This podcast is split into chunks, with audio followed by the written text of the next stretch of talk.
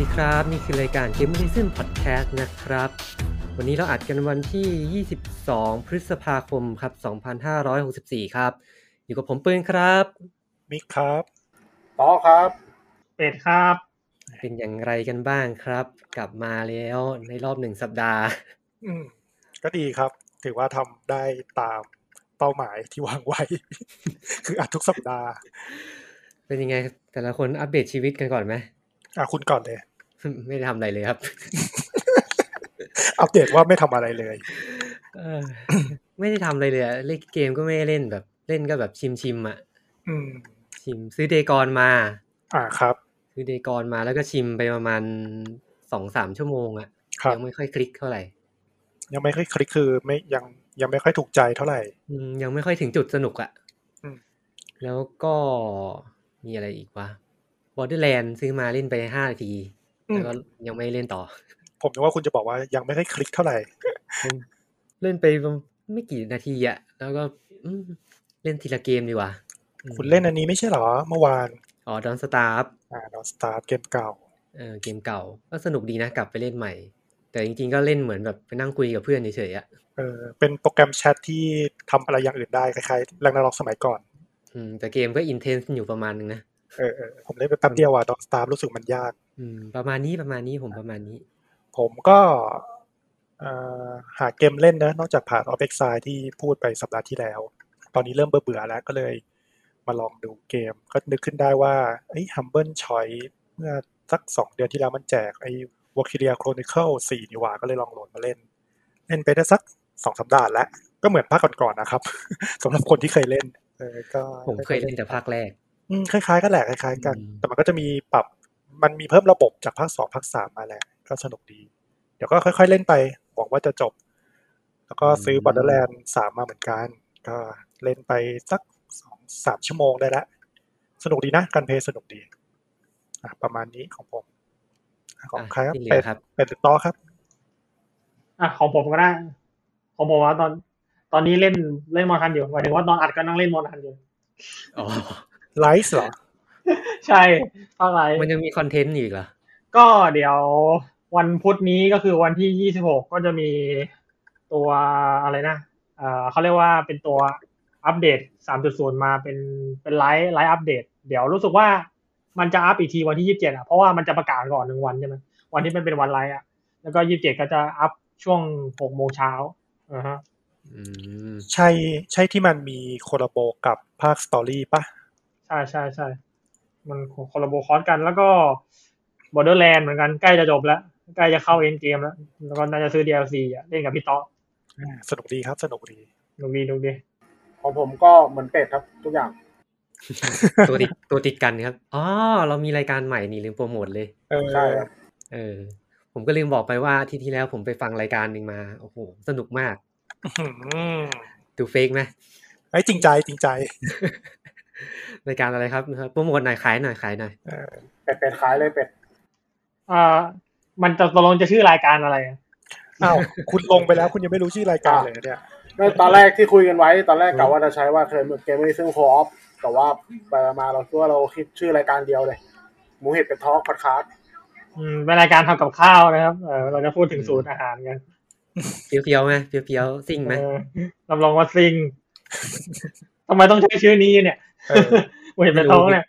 เออทำไมต้องใช้ชื่อนี้เห็นเป็นท้อง คือเหตุผลมันมันไม่ไม่ยากอ่ะ ก็หมูหมูอ่ะหมูก็ผมไงก็ เอาเฮีย เออเออพี่เกมตัวเองไอ้เหี้ย เอา เออแล้วก็เป็ดก็ไอ้เป็ดไง แล้วแล้วเหตุอ่ะ เห็ดก็คืออะไรก็ได้อ่ะ เอา เห็ดมีเห็ดมีกันทั้งคู่ไง เออ หมูมันกินเห็ดไงเป็ดก็กินเห็ดไง เฮีย เออ กินหรือมี เอ่ม อ่าท็อปท็อป วันนี้ ท็อป ไม่ใช่ โอ้โห ท็อปไม่ ช ใช่ งไม่ดีเลย โอ้โห ตอนแรกก็เกือบจะดี แล้วนะ เอาซะเสียเลย พอก็มาแบบมานั่งคุยกัน วันนี้ลืมบอกไปว่าไม้ไม่มาด้วย เออใช่ ผม ใช่ รู้แล้วจริง ๆ ชื่อรายการคุณอะมันต้องสลับใหม่เป็นหมูเป็ดเห็ดท็อป เออว่ะ เออ ไม่ เนี่ ได้ ย นะ มันจะได้แบบจำง่ายไง เออ ก็ก็อาจทั้งตอนไม่ต้องทำอะไรมานั่งมานั่งทอล์กกันอย่างเดียว นั่งท็อป มานั่งทอล์กกันอย่างเดียว เอ เอ อ อ ตอนที่เพิ่งลงไปก็คุยกันเรื่อง Monster Hunter Rise เนี่ยนะ เกมที่พวกคุณเล่นอยู่เนี่ย อืมเป็นตอนที่ร้อนแรงมากเพราะว่าเสียงบัดซบมาก อืม ลองอัดลองอัด ถือว่าเป็นตอนเอพิโซดไพลอต เออ ลองดูครับ วันนี้เข้าสู่เนื้อหากันเลยไหมครับ อ่ะครับผม ครับ วันนี้เรามาพร้อมกับรูปแบบใหม่ อีกแล้วครับ จริงๆต้องต้องเฉลยได้และล่ะ อ่ะ จ ยังไง ริงๆ ค เรา รับ มารูปรูปแบบใหม่เนี่ยก็ อันนี้เป็นรูปแบบที่สี่แล้ว ครบแล้วใช่ไหมครับ ครบแล้วครับ ตอนนี้ครบทุกรูปแบบแล้ว ครับ แล้วก็เดี๋ยวเราหมดทุกรูปแบบเนี่ยแล้วเราก็ เลิกแล้วครับ ทำต่อ นี่ไงจบจบซีจบซีซั่นแรกไงแล้วก็ จบซีซั่นแรก ไปเข้าไปเข้าแดนไปเข้าแดนห้าแล้วก็ออกมาอีกที สำหรับวันนี้ มีแค่ นะครับ สอง สวัสดีครับ อ่าต้องบอกงี้อ่าไอเดียแรกเริ่มเนี่ยพอดแคสต์ตอนกลับมาเนี่ยมันมันเป็นไอเดียที่ผมเอามาจากพวกนิตยสารเกม อืม ที่เป็นรายเดือน ครับ อ่า ทีเนี้ยมันก็มีประกอบไปด้วย ตอนแรกนะเป็นตอน upcoming ครับ ก็เป็นตอนที่เรามาแนะนำเกมออกใหม่ ตอนที่สองก็เป็น Newswire เป็นรายการข่าวสารวงการเกม อืม ตอนที่สามของเราก็เป็นตอน Talk ใช่ไหมเกมเมอริซึม Talk จะเหมือนเป็นตอนรีวิว แล้วก็ตอนสุดท้ายเนี่ย จะเป็นตอนที่ถ้าเป็นในในนิตยสารนะก็เหมือนตอนแบบฟีเจอร์ อืม เนื้อหาพิเศษอะไรอย่างนี้ครับ ก็คือเหมือนเปิดหนังสืออ่านเลยจน ใช่ จบเล่ม ใช่เหมือนแมกกาซีนรายเดือน เออ อ่ะค ป รับ ระมาณนั้นครับ เพราะฉะนั้นฟีเจอร์ของวันนี้ครับ เราจะมาพูดกันถึงเกมที่ออกวางจำหน่ายไปเมื่อต้นปี ครับ เป็นเกมภาคต่อนะครับ เกมนั้นมีเกมชื่อว่า Hitman ครับ อ่า มีเราเราคงรู้จักกันดีใช่ไหม Hitman รู้จักครับ ก็เป็นแฟรนไชายยาวนานนับ น่าจะร่วมสิบกว่าปีแล้วนะ ถ้าถ้านับจากภาคแรกที่วางจำหน่ายไป น่าจะภาคแรกมันปี 2000น่ะ ผมจำได้ว่าน่าจะประมาณมอต้น ผมอยู่มอต้น ก็เกม Hitman เพิ่งวางจำหน่ายภาค 3 ไปเมื่อเดือนมกรา ครับ ถึงถึงมันจะบอกว่ามันชื่อภาคสามเนี่ยแต่จริงๆเนี่ยมันมันมันเป็นเกมภาคที่ 8 แล้ว Hitman เนี่ยมีใครเคยเล่นเกมภาคไหนกันมาบ้างไหม อ่ะผมก่อน ผมเคยเล่นภาคแรก ๆ เลยครับ ไม่ใช่หมายถึงภาคหนึ่งที่มันเอามาทำใหม่นะหมายถึงภาค ภาคต้นกำเนิดภาคแรก ๆ ที่มันออกมาตอนแรกเลยครับ ก็จะก็น่าจะเป็นแค่ภาคสองภาคคือผมอะมีความเกี่ยวข้องกับซีรีส์นี้น้อย เพราะว่าผม อื ผมมีความรู้สึกว่ามันเล่นยากสมัยเด็กอะ่ะ เออ ก็เลยไม่ค่อยได้ไปเล่นไปเล่นเน้นเกมแบบบูบูยิงยิงๆมากกว่า ที่มันมาทำใหม่เป็นเล่นรีบูทเนี่ยก็ซื้อมาไว้นะ แล้วก็เล่นแตะๆไปหน่อย แต่ถ้าจะให้แบบคนที่เล่นเยอะๆ คุยเนี่ย ผมว่าต้องเป็นเป็ด เออก็ผมผมเล่นไม่ครบทุกภาคนะแต่ว่าก็ถือว่าก็ได้ระดับหนึ่งอ่ะผมเล่นภาค คุณคุณเยอะอยู่ ไม่ผมเล่นผมทมตัวก่อน เพราะว่าเราจะได้ เราจะได้พูดแบบ ไม่ไม่โดนจับติดไงเออ อ๋อ อันนี้มันเซฟเพย์นี่หว่า เซฟเฟเซฟเฟก็ผมเล่นภาคแรกออริจินอลเลยภาคแรกเออแล้วก็ภาคสองแล้วก็เล่นแอปส u ูปอ่ะ แอป อ๋อ โซโซ Solution ลูชัน อ่าฮะ แล้วก็เล่นอ่าฮิตแมน Bunny ตัวเออบัตรบันนี้ก็เล่น อ่า แล้วก็สไนเปอร์เรานับไหม ก็นับก็นับนะ สไนเปอร์เล่นในมือ ถือ แล้วก็ไอตัวซีซั่นหนึ่งอ่ะไอตัวรีบูทใหม่อ่ะซีซั่นหนึ่ง อ่า เพราะมันนับเป็นซีซั่นไงตัวใหม่มันไม่ได้นับเป็นภาคแล้วอะเ อ๋อใช่ใช่ใช่ เอออืม ก็เกือบทุกภาคแล้วป่ะ โอ้ยไม่ยังขาด ไม่ อะ หร ไร อ อีกอ่ะ จริงเหรอ ขาดคอนแทคใช่ไหมคอนแทคที่ขาดไป คอนแทคเออ แล้วก็มีอะไรอีกันนอกจากคอนแทคจำไม่ได้แล้ว ก็มีตัวซีซั่นตัวภาคสามไอตัวซีซั่นสามนี่แหละที่เพิ่งออก อืม ซีซั่นสองก็ยังไม่ได้เล่น ถือว่าเล่นเยอะเหมือนกันนะเนี่ย เยอะอยู่ เแต่แต่แต่เล่นไม่จบนะ เล่นจบแค่จริง ๆ ก็บัตรแอนมันนี่แล้วก็แอ s o ลูชัน ผมอาจจะคล้ายๆเป็ดคือเล่นเล่นเกือบทุกภาค แต่ว่าก็เล่นไม่ค่อยจบ เออเกมมันทรมานคนเล่น เล่นมาตั้งแต่ภาคแรกเลยอะ โอ้ภาคแรกสมัยแบบ อื้อหือสมัยกำกำๆเลย มันชื่อ Hitman คนเนม47 เลยอ่ะ ใช่ ใช่ ใช่ใช่ ภาคแรกผมมีประวัติแบบ รู้สึกว่ามันฝังใจมากรู้สึกว่าฮิตแมนตอนนั้นแบบมันเป็นเกมที่เล่นแล้วแต่ครั้งแรกผมเลิกเล่นเลยแบบรู้สึกว่าทำไมมันโคตรคังกี้เลยแบบไอ้ยังจำโมเมนต์ที่ขึ้นไปชั้นดาดฟ้าแล้วก็เล็งสไนด์ลงมาแล้วแบบสไนด์เล็งลงมาไม่ได้เพราะมันติดระเบียงอะ อ๋อ อะไรวะทำไมเล็งไม่ได้วะทำไมไปดูในวอล์กทูก็เล็งได้วะ ติดขอบระเบียงนั้นใช่ไหม ใช่ขอบระเบียงแล้วขอบระเบียงมันทำแบบหนาๆแบบมันจงใจทำมาอย่างนั้นเลยให้เล็งผ่านรูแล้วแบบแล้วต้องกระโดดแบบเล็งแงะระเบียงไปแบบอะไรของมันวะ แล้วตอนภาคสองก็แบบเล่นตอนคอมกากาแล้วเล่นแบบสโลโมชันเล่นแบบสองมิชชั่นเองมั้งแล้วก็เลิก แต่ว่ามาเล่นจริงจังตอนบาดในมันนี่อ่ะกับไอโซลูชันจริงจังจริงๆ บัตมันนี่ก็รู้สึกว่าเป็นเกมที่โคตรดีเลยสมัยนั้นมันเป็น มันเป็นแซนด์บ็อกซ์ที่ไม่ค่อยมีนะเกมเกมยิงแบบแซนด์บ็อกซ์สมัยนั้นอะเป็นเรื่องเป็นราวเออ ก็ตื่นตาตื่นใจดี แต่ว่าก็มาดรอปกับตัว Absolution นั่นแหละ เตาะเตาะเคยเล่นไหมครับ ซีรีส์นี้ ผมเล่นบัตรมันนี่กับ Absolution สองภาคเหรอครับ ใช่แค่นั้นพวกผม ผมรู้สึกผมไม่คลิกกับฮิตแมนเลยอะ อืม เออ น่าจะคล้ายๆผม อืมคือ เกมผมว่าเกมมันมีจุดเด่นที่แบบ ไม่มีเกมอื่นเหมือนอะเกมเนี้ย ซึ่งถ้าคุณไม่คิดก็อาจจะแบบไม่ไม่ไม่ไม่โดนเลยอะ อืม อืม ประมาณนั้น แล้ววันนี้ปืนจะมาพูดเรื่องอะไรครับ ที่เกี่ยวกับ วันนี้เรามาเล่ากันถึงเรื่องต้นกำเนิดของ Hitman ไหม อืมหมายถึงต้นกำเนิดของแฟรนไชาย หรือต้นกำเนิดของของ ต้น คน กำเนิด ต้นกำเนิดแบบอ่าของแฟรนไชายแล้วก็ของทีมพัฒนาด้วย อ๋อ อ่า โอเคโอเค น่าสนใจ อาจจะ น่า มี สนใจ เกร็ดเล็กเกร็ดน้อยมาคุยกันครับ บอกไว้ก่อนว่าคนที่เข้ามาอัดเนี่ยก็ไม่รู้สคริปต์ นะครับ ยังไม่รู้เลยครับว่าจะคุยเรื่องอะไรมั่งก็เดี๋ยว คือ มาคุ คื ย อผด้วย ม กัน อะ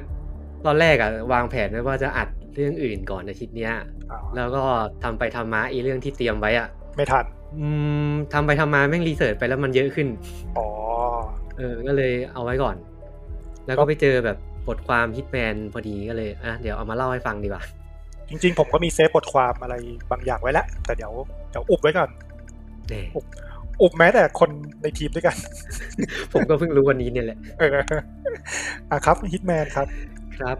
ฮิตแมนเนี่ยอ่าเดิมตอนเนี้ยมันก็เป็นภาคที่ 8 แล้วเนอะฮิตแมน3 แต่ว่าตัวฮิตแมนเนี่ยมันมีภาค 5 ภาคแรกเนี่ย มันใช้ชื่อว่ามันถูกเรียกว่าออริจินอลซีรีส์ ครับ อ่าก็มี 5 ภาคมีฮิตแมนโค้ดเนม47 ภาค 1 ใช่ไหม ใช่ ภาค 2 Hitman Silent Assassin อ่ะฮะ ภาค 3 คือ Hitman Contract ครับ ภาค 4 คือ Hitman Blood Money แล้วก็ภาค 5 คือ Hitman Absolution ครับ อันนี้คือก็คือหมวด Hitman Original Series ตัวนี้ แล้วก็มันจะของใหม่เนี่ยเขาจะใช้ชื่อซีรีส์ว่า World of Assassination ก็ออกมา 3 ภาค เป็นไตรภาคปิดฉากไปแล้ว คือ ปิด สา ฉาก ม ไป สามภาคนี้ก็คือปิดฉากด้วยใช่ไหม ใช่ มันคือกึ่งซอฟต์รีบูตอ่ะทีนี้เรามาดู Hitman ไหม Hitman เราเริ่มที่ มันมีจุดเริ่มต้นยังไง ครับ ประวัติของเกม Hitman เนี่ยจริงๆ ต้องย้อนกลับไปเนี่ยช่วงประมาณทศวรรษที่ 90 ช่วงต้นต้นๆปี 90 เนี่ยมันจะมีงานหนึ่งเนี่ยที่ได้รับความนิยมมากในหมู่แบบ de- developer ช่วงนั้นน่ะ อืม มันคืองานที่เขาเรียกว่างานพวกงานเดโมซีน ไม่รู้จักเลย งานเดโมซีนอ่ะมันคืองานที่แบบอ่ามันจะคล้ายๆกับงานโชว์เคสที่แบบเดฟพวกที่เป็นดิจิทัลอาร์ติสหรือโปรแกรมเมอร์เนี่ยเอาเดโมมาโชว์กัน คล้ายๆ GDC สมัยนี้หรอ หรือว่าไม่ ที่ TDC มันเป็นแค่เซสชันแต่ว่าอันเนี้ยมันเหมือนเอาเอาเดโมมาจัดแสดงให้ดูอะ อ๋อ คืออา มี คือเอาเดโมมาให้ดูเลย ใช่ใช่ใช่ อ๋อ มันคิดคิดซะว่าเป็น ET เวอร์ชันกิ๊ก ET เวอร์ชันที่เดฟมานั่งเปิดเดโมดูกัน ๆใช่ คือก็เอาผลงานที่ตัวเองพัฒนาเนี่ยมาโชว์ในงานนี้กัน อืม อืมแล้วก็จะมีแบบในงานเนี้ยพวกพับวิเชอร์ใหญ่ๆอะเขาก็จะมาหาพวกเดฟเนี่ยไปปั้นต่อแบบใครมีความสามารถเนี่ยเขาก็จะดึงเข้าไปปั้นครับ ครับ อ่าทีเนี้ยมันก็มีอยู่ในช่วงปี 1992 ครับ เป็นงานเดโมที่ที่แถวยุโรป ก็มีพับ l ิเชอร์รายหนึ่งครับกำลังหาทีมงานที่จะเอาไปปั้น ครับ พับ l ิเชอร์รายนั้นชื่อว่า Scavenger Inc. Scavenger Inc. เนี่ยก็มาจากอเมริกาเนาะก็ข้ามน้ำข้ามทะเลมายุโรป มาปุ๊บก็มาดูอืมทีมงานชุดไหนเนี่ยมันเข้าตาแล้วบ้างวะคือคือทีม Scavenger Inc. เนี่ยตอนนั้นนะก็ยังไม่มีแบบทีมพัฒนาเกมของตัวเองอะ อืม ก็คือถ้าเจอทีมงานที่ถูกใจในงานเนี้ย ก็จะไปปั้นเป็นทีมงานของตัวเองเลย อ่ะฮะ ก็ไปเจอกับทีมงานทีมหนึ่งครับ ที่อยู่ในงานเป็นทีมงานที่ชื่อว่าไซริงส์ ไซริง Z Y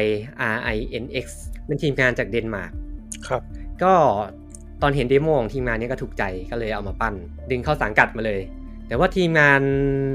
ทีมงานไซริงเนี่ยจริงๆ ก็มีผลงานในงะในแวดวงเดโมซีนมาสักพักหนึ่งแล้ว คือก่อนหน้าเนี้ยทีมงานเนี้ยใช้ชื่อว่าทีมงาน Cryonics แล้วก็เปลี่ยนชื่อมาอีกครั้งหนึ่งเป็นทีมงานที่ชื่อว่า The Silent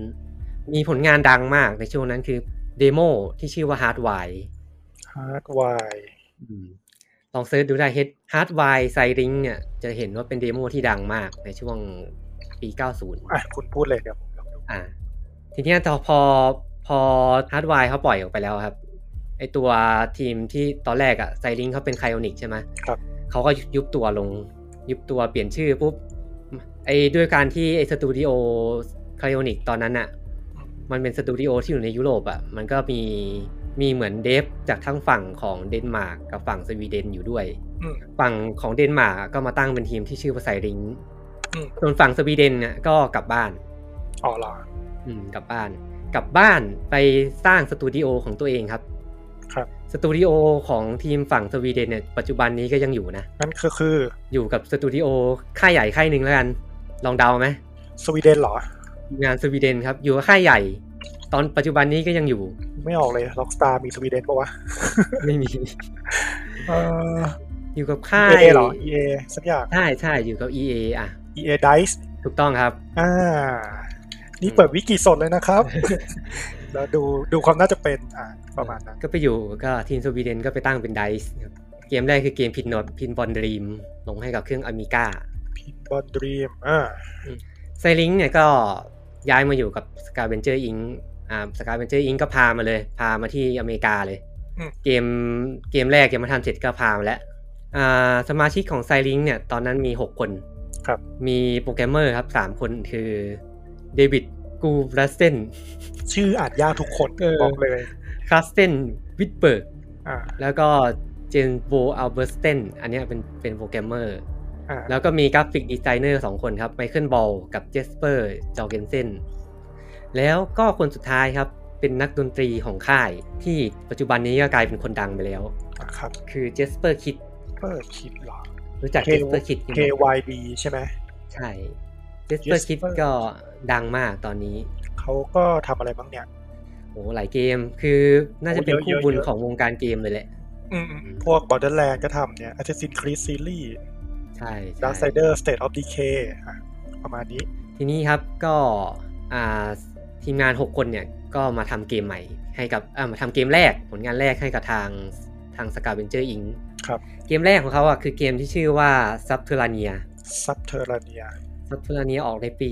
1994 ลงให้กับเครื่องเมกาไดเป็นเกมแนวยานยิงคล้ายๆทวินสติ๊กสมัยเนี้ย ครับ เป็นเกมที่แบบไซไฟเล่าเรื่องเกี่ยวกับอ่าคนงานเหมืองที่เจาะอุกกาบาตอยู่ แล้วก็วันหนึ่งฐาน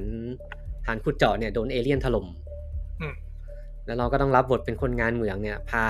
พาลูกทีมหนีออกไปให้ได้ เอ้า ก็บังคับยานยิงยิงยิงยิงยิงไปเรื่อย มัน Dead Space ผู้มาก่อนการ ๆ มันเป็นเกมแบบยานยิงง่ายๆอ่ะ สมัยนั้น อ๋ อะ อเป็นยาน ออ เป็นยาน ใช่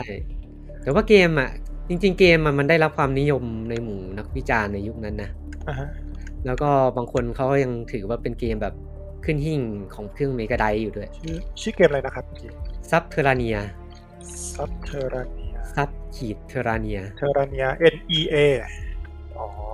อ่า โอเค เห็นภาพแล้ว เออเออเออดูบอสเวียดๆดี อืม แต่ว่าเกมมันได้รับความนิยมจากนักวิจารณ์ก็จริงอ่ะ แต่ว่ามันมันยาก อืม เกมมันยากเกินไปแล้วมันก็ขายไม่ดี ครับ อืมก็เลย แต่ว่าทีมอ่ะ มันก็ทีมไซลิงเนี่ยก็ยังได้ทำทำงานกับทางสกาเวนเจอร์อิงต่อนะ ถึงว่าเกมมันจะขายไม่ดีอ่ะ ครับ อืมก็เลยได้ทำผลงานเกมที่สองครับ ชื่อว่าเกม Red Zone ออกในวันเดียวกัน ออกในปีเดียวกันเลย ดูว่าวันเดี ยว ตกใจ อ่า ออกในปีวะปีเดียวกัน เกมเนี้ยก็มาถือว่าเป็นกาวเบรกกิ้งในยุคนั้นเหมือนกันนะ อ่าก ราฟิกสวยมาก คือจะเป็นเกมแนวท็อปดาวที่ทีมงานได้รับแรงบันดาลใจ น่าจะ น่าจะนะ อ่าครับ ได้รับแรงบันดาลใจมาจากพวกเกมซีรีส์สไตรของ EA อะ อืม เกอ่าเมื่อก่อนเนี้ย EA จะมีเกมหนึ่งที่ที่ชื่อว่าซีรีส์สไตรคือเป็นเกมแนวท็อปดาว อ๋อ โอเค นึกออกแล้ว เออ เออ อ่าเกมในเกมในท็อปดาวเนี่ยก็จะแบ่งเป็นแบบเป็นเกมแอคชั่นที่แบ่งการเล่นแบบมีส่วนของเกมการขับคอปเตอร์ เตอร์คอปเตอร์ อ่า แล้วก็มีส่วนที่เป็นแบบเราลงไปสู้ด้วย เออเออเออ อืม เออ สนุกสนุกจำได้เนี่ย มีลงในภาคเพนหนึ่งด้วยมั้งถ้าจะไม่ผิด สนุกสนุก เกมเลสโซนเนี่ยก็อ่าต้องบอกว่ามันก็ยังไม่ประสบความสำเร็จ เหมือนทำเอากล่องเลยอะ อืมส่วนหนึ่งก็เกมเนี้ยเอาเอาพวกงานที่มาจากเดโมฮาร์ดไวร์เนี่ยเอามาใส่ในนี้ด้วย อ๋อ ก็เลยมันก็เลยมีความล้ำๆเกินยุค อ่า นั้น อ่าอ่า พอสมควร คนเล่นอาจจะยังไม่เก็ตเท่าไหร่ แล้วก็ที่มันโดนติมากก็คือมันควบคุมยาก อืม ก็ยังถือว่าไม่ประสบความสำเร็จ แต่ว่าทีมไซลิงอ่ะมันก็ยังได้ทำต่อ โอ้ ยังได้ทำงานให้กับสกาเวนเจอร์อิงต่อครับ เออสมัยก่อนเนี่ย เหมือนว่าทำเกมยังไม่ประสบความสำเร็จอะไรมาก ก็ยังได้ทำต่อนะ อืมผมว่าน่าจะทุนมันย้อย ทุนมันน้อยมั้ย มันน้อยมั้ง คือเราก็ไม่รู้แหละว่า มันก็มีเรื่องค่าเงินเฟ้ออะไรด้วยนะ แต่เราก็ไม่รู้ไง อือฮึ แต่มีความรู้สึกว่าสมัยก่อนอะทำเกมไม่ได้ขายดีมาก ก็ยังได้ทำต่อ เป็นสมัยนี้บางทีโดนเชือดละ ใช่ การ ใช่ แข่งขันมันเยอะมั้งต่อครับ อ่าผลงานต่อไปของไซริงอ่ะ คือเกมที่ชื่อว่า s c o t c h e r เกมเนี้ยเป็นเกมที่ทางเซกาเนี่ยหมายมั่นปั้นมือไว้มากเลยว่าจะเป็นแบบเรือธงของค่ายเป็นเกมที่เซกาไฮหนักมาก เพราะว่าตอนนั้นเซกากำลังมีเครื่องเซกา Saturn ออก แล้วเกมเนี้ยก็เหมือนจะนะ เหมือนจะเอามาชนกับซีรีส์ไวเอาของ PlayStation อ่ะเป็นแนวเป็นแน เพ ว ราะว่าเป็นเกมเป็นแนวขับรถ ขับรถแบบล้ำๆเนี่ยเหรอ เป็นแนวขับรถที่แบบเราได้ขับมอเตอร์ไซค์อะมอเตอร์ไซค์ที่มีความเร็ว 450 กิโลเมตรต่อชั่วโมงอ่ะ อ่าอ่าล้ำล้ อืม มันเซกาเนี่ยไฮขนาดไหนก็ไฮแบบขนาดส่งส่งไอตัวเนี้ยไอตัวเกมสกอตเชอร์ที่ยังไม่เสร็จอ่ะไปให้กับพวกเดฟเติร์ดปาร์ตี้ด้วย ำเพื่ออะไรอ่ะ เพื่อให้ดูว่าเนี่ย เพื่ เค ออวด รื่อง เหรอ เซกาแซทเทิลเนี่ยมันทำได้ขนาดนี้เลยนะเว้ย อ๋อ เอออะไรประมาณนั้น เพราะว่าตอนนั้นอะซีก้ามันจะมีความขิงประมาณหนึ่งอะ อืม มันจะขิงด้วยการโชว์แบบความล้ำของการโหลดฉากตั้งแต่สมัยโซนิกแล้วอะ อืม ไอเกมนี้ก็หมายมั่นปั้นมือจะเป็นอย่างนั้นแหละ แล้วเราก็รู้กันดีนะครับว่ามันเป็น ไง กับเครื่องนี้ แต่ว่าสุดท้ายครับ เกมสกอเชอร์เนี่ย ต้องบอกว่าเจ๊งยับ เจ๊งยับเพราะว่าลงเครื่องนี้ด้วยปะ ตอนหลังมันลง เอ้ยมันลง PC ด้วยนะ ตอน อ๋ นั้ อ นอะใช่มันลง PC ด้วย ก็อาจจะไปโทษเครื่องเซกาอย่างเดียวไม่ได้ละ อืมก็ต้องบอกว่าเจ๊งยับจริงๆคือคือเกมมันคอนโทรลยากอีกแล้วครับ อีกแล้วครับ แล้วก็มันมันธรรมดาเกินไปอะ อืม มันสู้กับไว สู้ เอา เอ ที่ อ ออกมาก่อนไม่ได้ จะบอกว่ามันสู้กับคู่แข่งไม่ได้ คู่แข่งโดยตรง ก็เลยแบบเจ๊งยับเลยทีเนี้ย ทีนี้ก็สามเกมติดแล้ว อืมยังได้โอกาส ลำบ นะครับ อืมก็ถือถือเป็นโอกาสอันดีของทางค่ายพาร์ทเนอร์ของทางสกาเวนเจอร์อิงครับ ครับ อ่าค่ายพาร์ทเนอร์ของสกาเวนเจอร์อิงคือค่าย GT Interactive น่าคุ้นมาก อืมภายหลังเข้ามาชื่อ Infogram อ่ะ อ๋อโอเคนี่คุ้นเลยจบ ก็เลย อืมมึง มันก็คงคุยกันแหละ มึงทำเกมสามเกมแล้วนะเจ๊งหมดเลยนะ ไม่ไหวแล้ว ก็เลยต้องสั่งฟ้อง สั่งฟ้องเลยเหรอ อืมฟ้องแล้วก็ปิดกิจการของสกาเบนเจอร์อิงไปอืมเพราะว่าอาจจะไม่มีเงินจ่ายอ่ะโดนสุดท้ายก็ล้มละลายอ่ะอืม ก็เป็นจุดจบของทีมเดฟสมัยก่อนหลายทีมเหมือนกันนะ ก็คือต้องลอยแพใส่ริงด้วยลอยแพไปเลยตอนนั้นไซตอนนั้นสกาเบนเจอร์อิงมีสามทีมที่อยู่ในสังกัด อืม คือไซริงแล้วก็เลมอน อืม เลมอนเนี่ยอ่ายังไม่มีผลงานออกมาเลย อืม แต่ว่าเป็นทีมที่ช่วยในช่วยทีมไซริงเนี่ยทำเกมสกอตเชอร์อ่าทีมเลมอนเนี่ยมีมีมีเดฟอยู่ 3 คนหลักๆ มีซอเ e นฮันนิบาลผู้ก่อตั้ง แล้วก็มีเจคอบแอนเดอร์เซน ครับ แล้วก็อีกคนคือโปรแกรมเมอร์ไมน่าจะชื่อไมเคิลพอลัสมั้ง อืมผมเปิดอยู่ อ่ะแล้วก็ตัวตัวเนี้ยตัวทางทีมเลมอนเนี่ย คุณซอลินฮานิบาลเนี่ยภายหลังก็ไปร่วมงานกับ Shiny Entertainment ไปทำเกมที่ชื่อว่า The Matrix The Matrix Enter the Matrix ดีกว่า แต่ละเกมนะ เนี่ยผมผมนั่งเปิดดูพวกชื่อคนพัฒนาพวกเกมอะไรที่พัฒนาก็คุ้นบ้างไม่คุ้นบ้าง อืมไปทำ Enter the Matrix ครับทีอ่าแล้วก็อีกทีมหนึ่งคือทีมไททัน ครับ ปัจจุบันนี้ก็ยังอยู่ครับไททันแต่ว่าเปลี่ยนชื่อแล้วครับ ยังเป็นทีมพัฒนาดังด้วยทำเกมเกมยิงเกมหนึ่งที่ออก DLC เยอะๆ Co-op เดซนี่เหรอ ไม่ใช่ครับ อะไรวะ อ๋อเพเดเหรอ เออเพเดครับเป็น อ๋อ เป็นทีม Star b r e e z มันเป็นชื่อเป็น Star Beast นะ อืม ก็ก็เกือบไปอีกรอบเหมือนกันนะสตาร์วี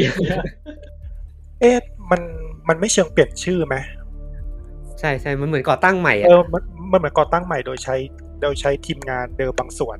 อฮึ เออประมาณนั้น อ่าสองทีมนะทีมเลมอนกับไททันเขาก็แยกไปแล้ว เหลือไซดิงครับ ครับ ทำไงล่ะทีนี้ อ่า ต้นสังกัดลอยแพแล้ว กลับบ้านดีครับ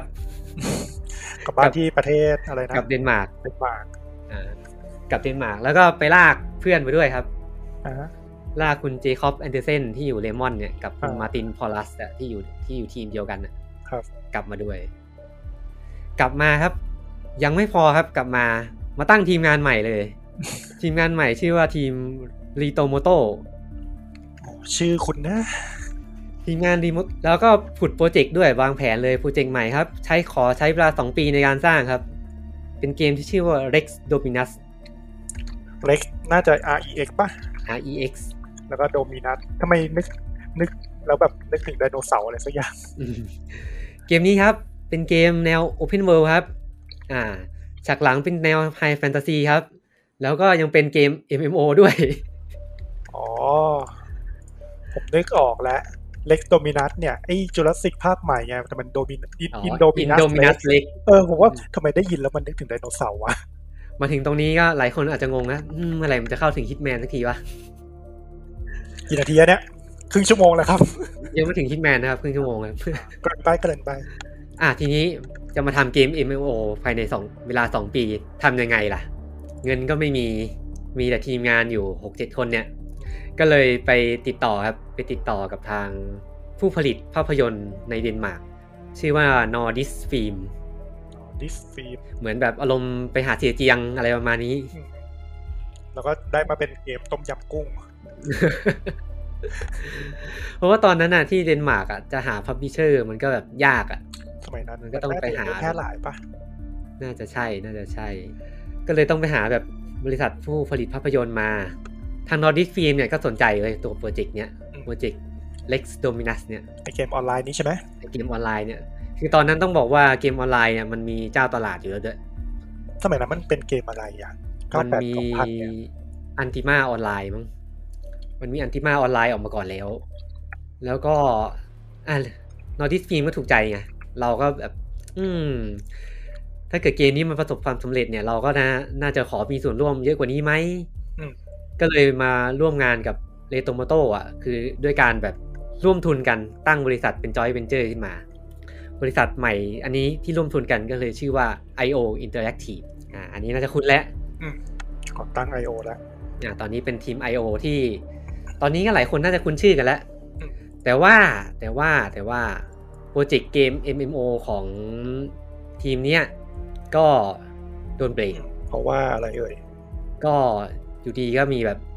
บริษัทแม่ของ Nordic Film เนี่ยก็เข้ามามาเรียกคุยกัน อืม เฮ้ย ไอ้หนุ่ม จะมาทำเกม MMO เนี่ย เคยมีผลงานอะไรมาก่อนไหม เออจะมาทำเกม MMO เนี่ยไปทำเกมง่ายๆมาก่อนดีกว่าแม่คุณ อืม ผมนึกถึงไอ้นี่เลยไอ้มีมคาร์บอยอ่ะ เฮ้ยพอหนุ่ม เออก็เลยแบบประมาณว่าส่งนักการตลาดมาคนหนึ่งอะแบบเอ้ยมึงมึงทำเกมอื่นมาเนี่ย ไม่ไม่ประสบความสำเร็จสักเกมเลยนะ เฮ้ยแต่มันก็ตลกปะวะในเมื่อตอนแรกก็ไฟเขียวให้เริ่มทำแล้ว แล้วก็ คือตอนแรกมัน เฮ้ย คือบริ พอพอพอบ ริษัทบริษัทไอ้นี่ไงบริษัทย่อยไงแต่พอ เออเอออั อันเนี้ยมันคือบริษัทแม่มันมาดูไง ถึงหูบอด เอออาจจะถึงหูอะ ถึงหูบอดตอนประชุมประจำเดือน เออ ก็เลยแบบส่งนักการตลาดมาคนหนึ่ง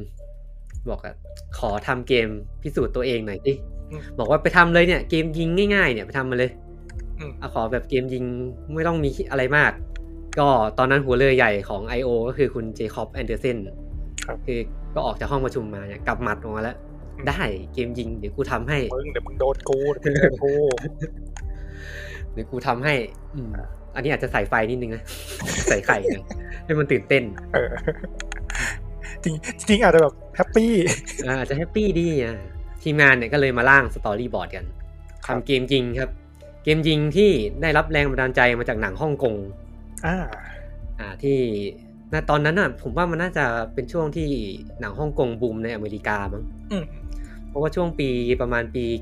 9 90 กลางๆอ่ะ มันจะมีผมไปอ่านประวัติอะจะมีแบบหลายเกมเลยที่ได้รับแรงบันดาลใจมาจากหนังฮ่องกง อืม เป็นหนังของจอห์นวู อืม อ่า ชื่อว่าฮาร์ดบอย ฮัดบ่อย ทะลักจุดเดือด เอาหรอ โจเวินฟ้า ใช่ใช่ซีน อืม ซีนแบบในตำนานก็ซีนที่ยิงในโรงพยาบาลนะ อืม เออหนังดีหนังดีไปดูได้ ตอนนั้นก็มาสเก็ตสตอรี่บอร์ดกันแล้ว ก็เลยแต่ว่าตัวเอกในตอนนั้นน่ะ ก็เป็นแบบเป็นชายใส่สูทเป็นแบบทหารรับจ้างหมดไฟ ผมบางอารมณ์ร้อนใส่ชุดสูทลายทางนะ นี่มันมิดไลท์ใครสิทธิ์ อืม ถ้าทหารที่ประสบภาวะมีลาคายสิทธิ์ เออเบิร์นเอาและทหารเบิร์นเอาอารมณ์ร้อน แล้วก็เลือกทำเกมลงให้กับเครื่อง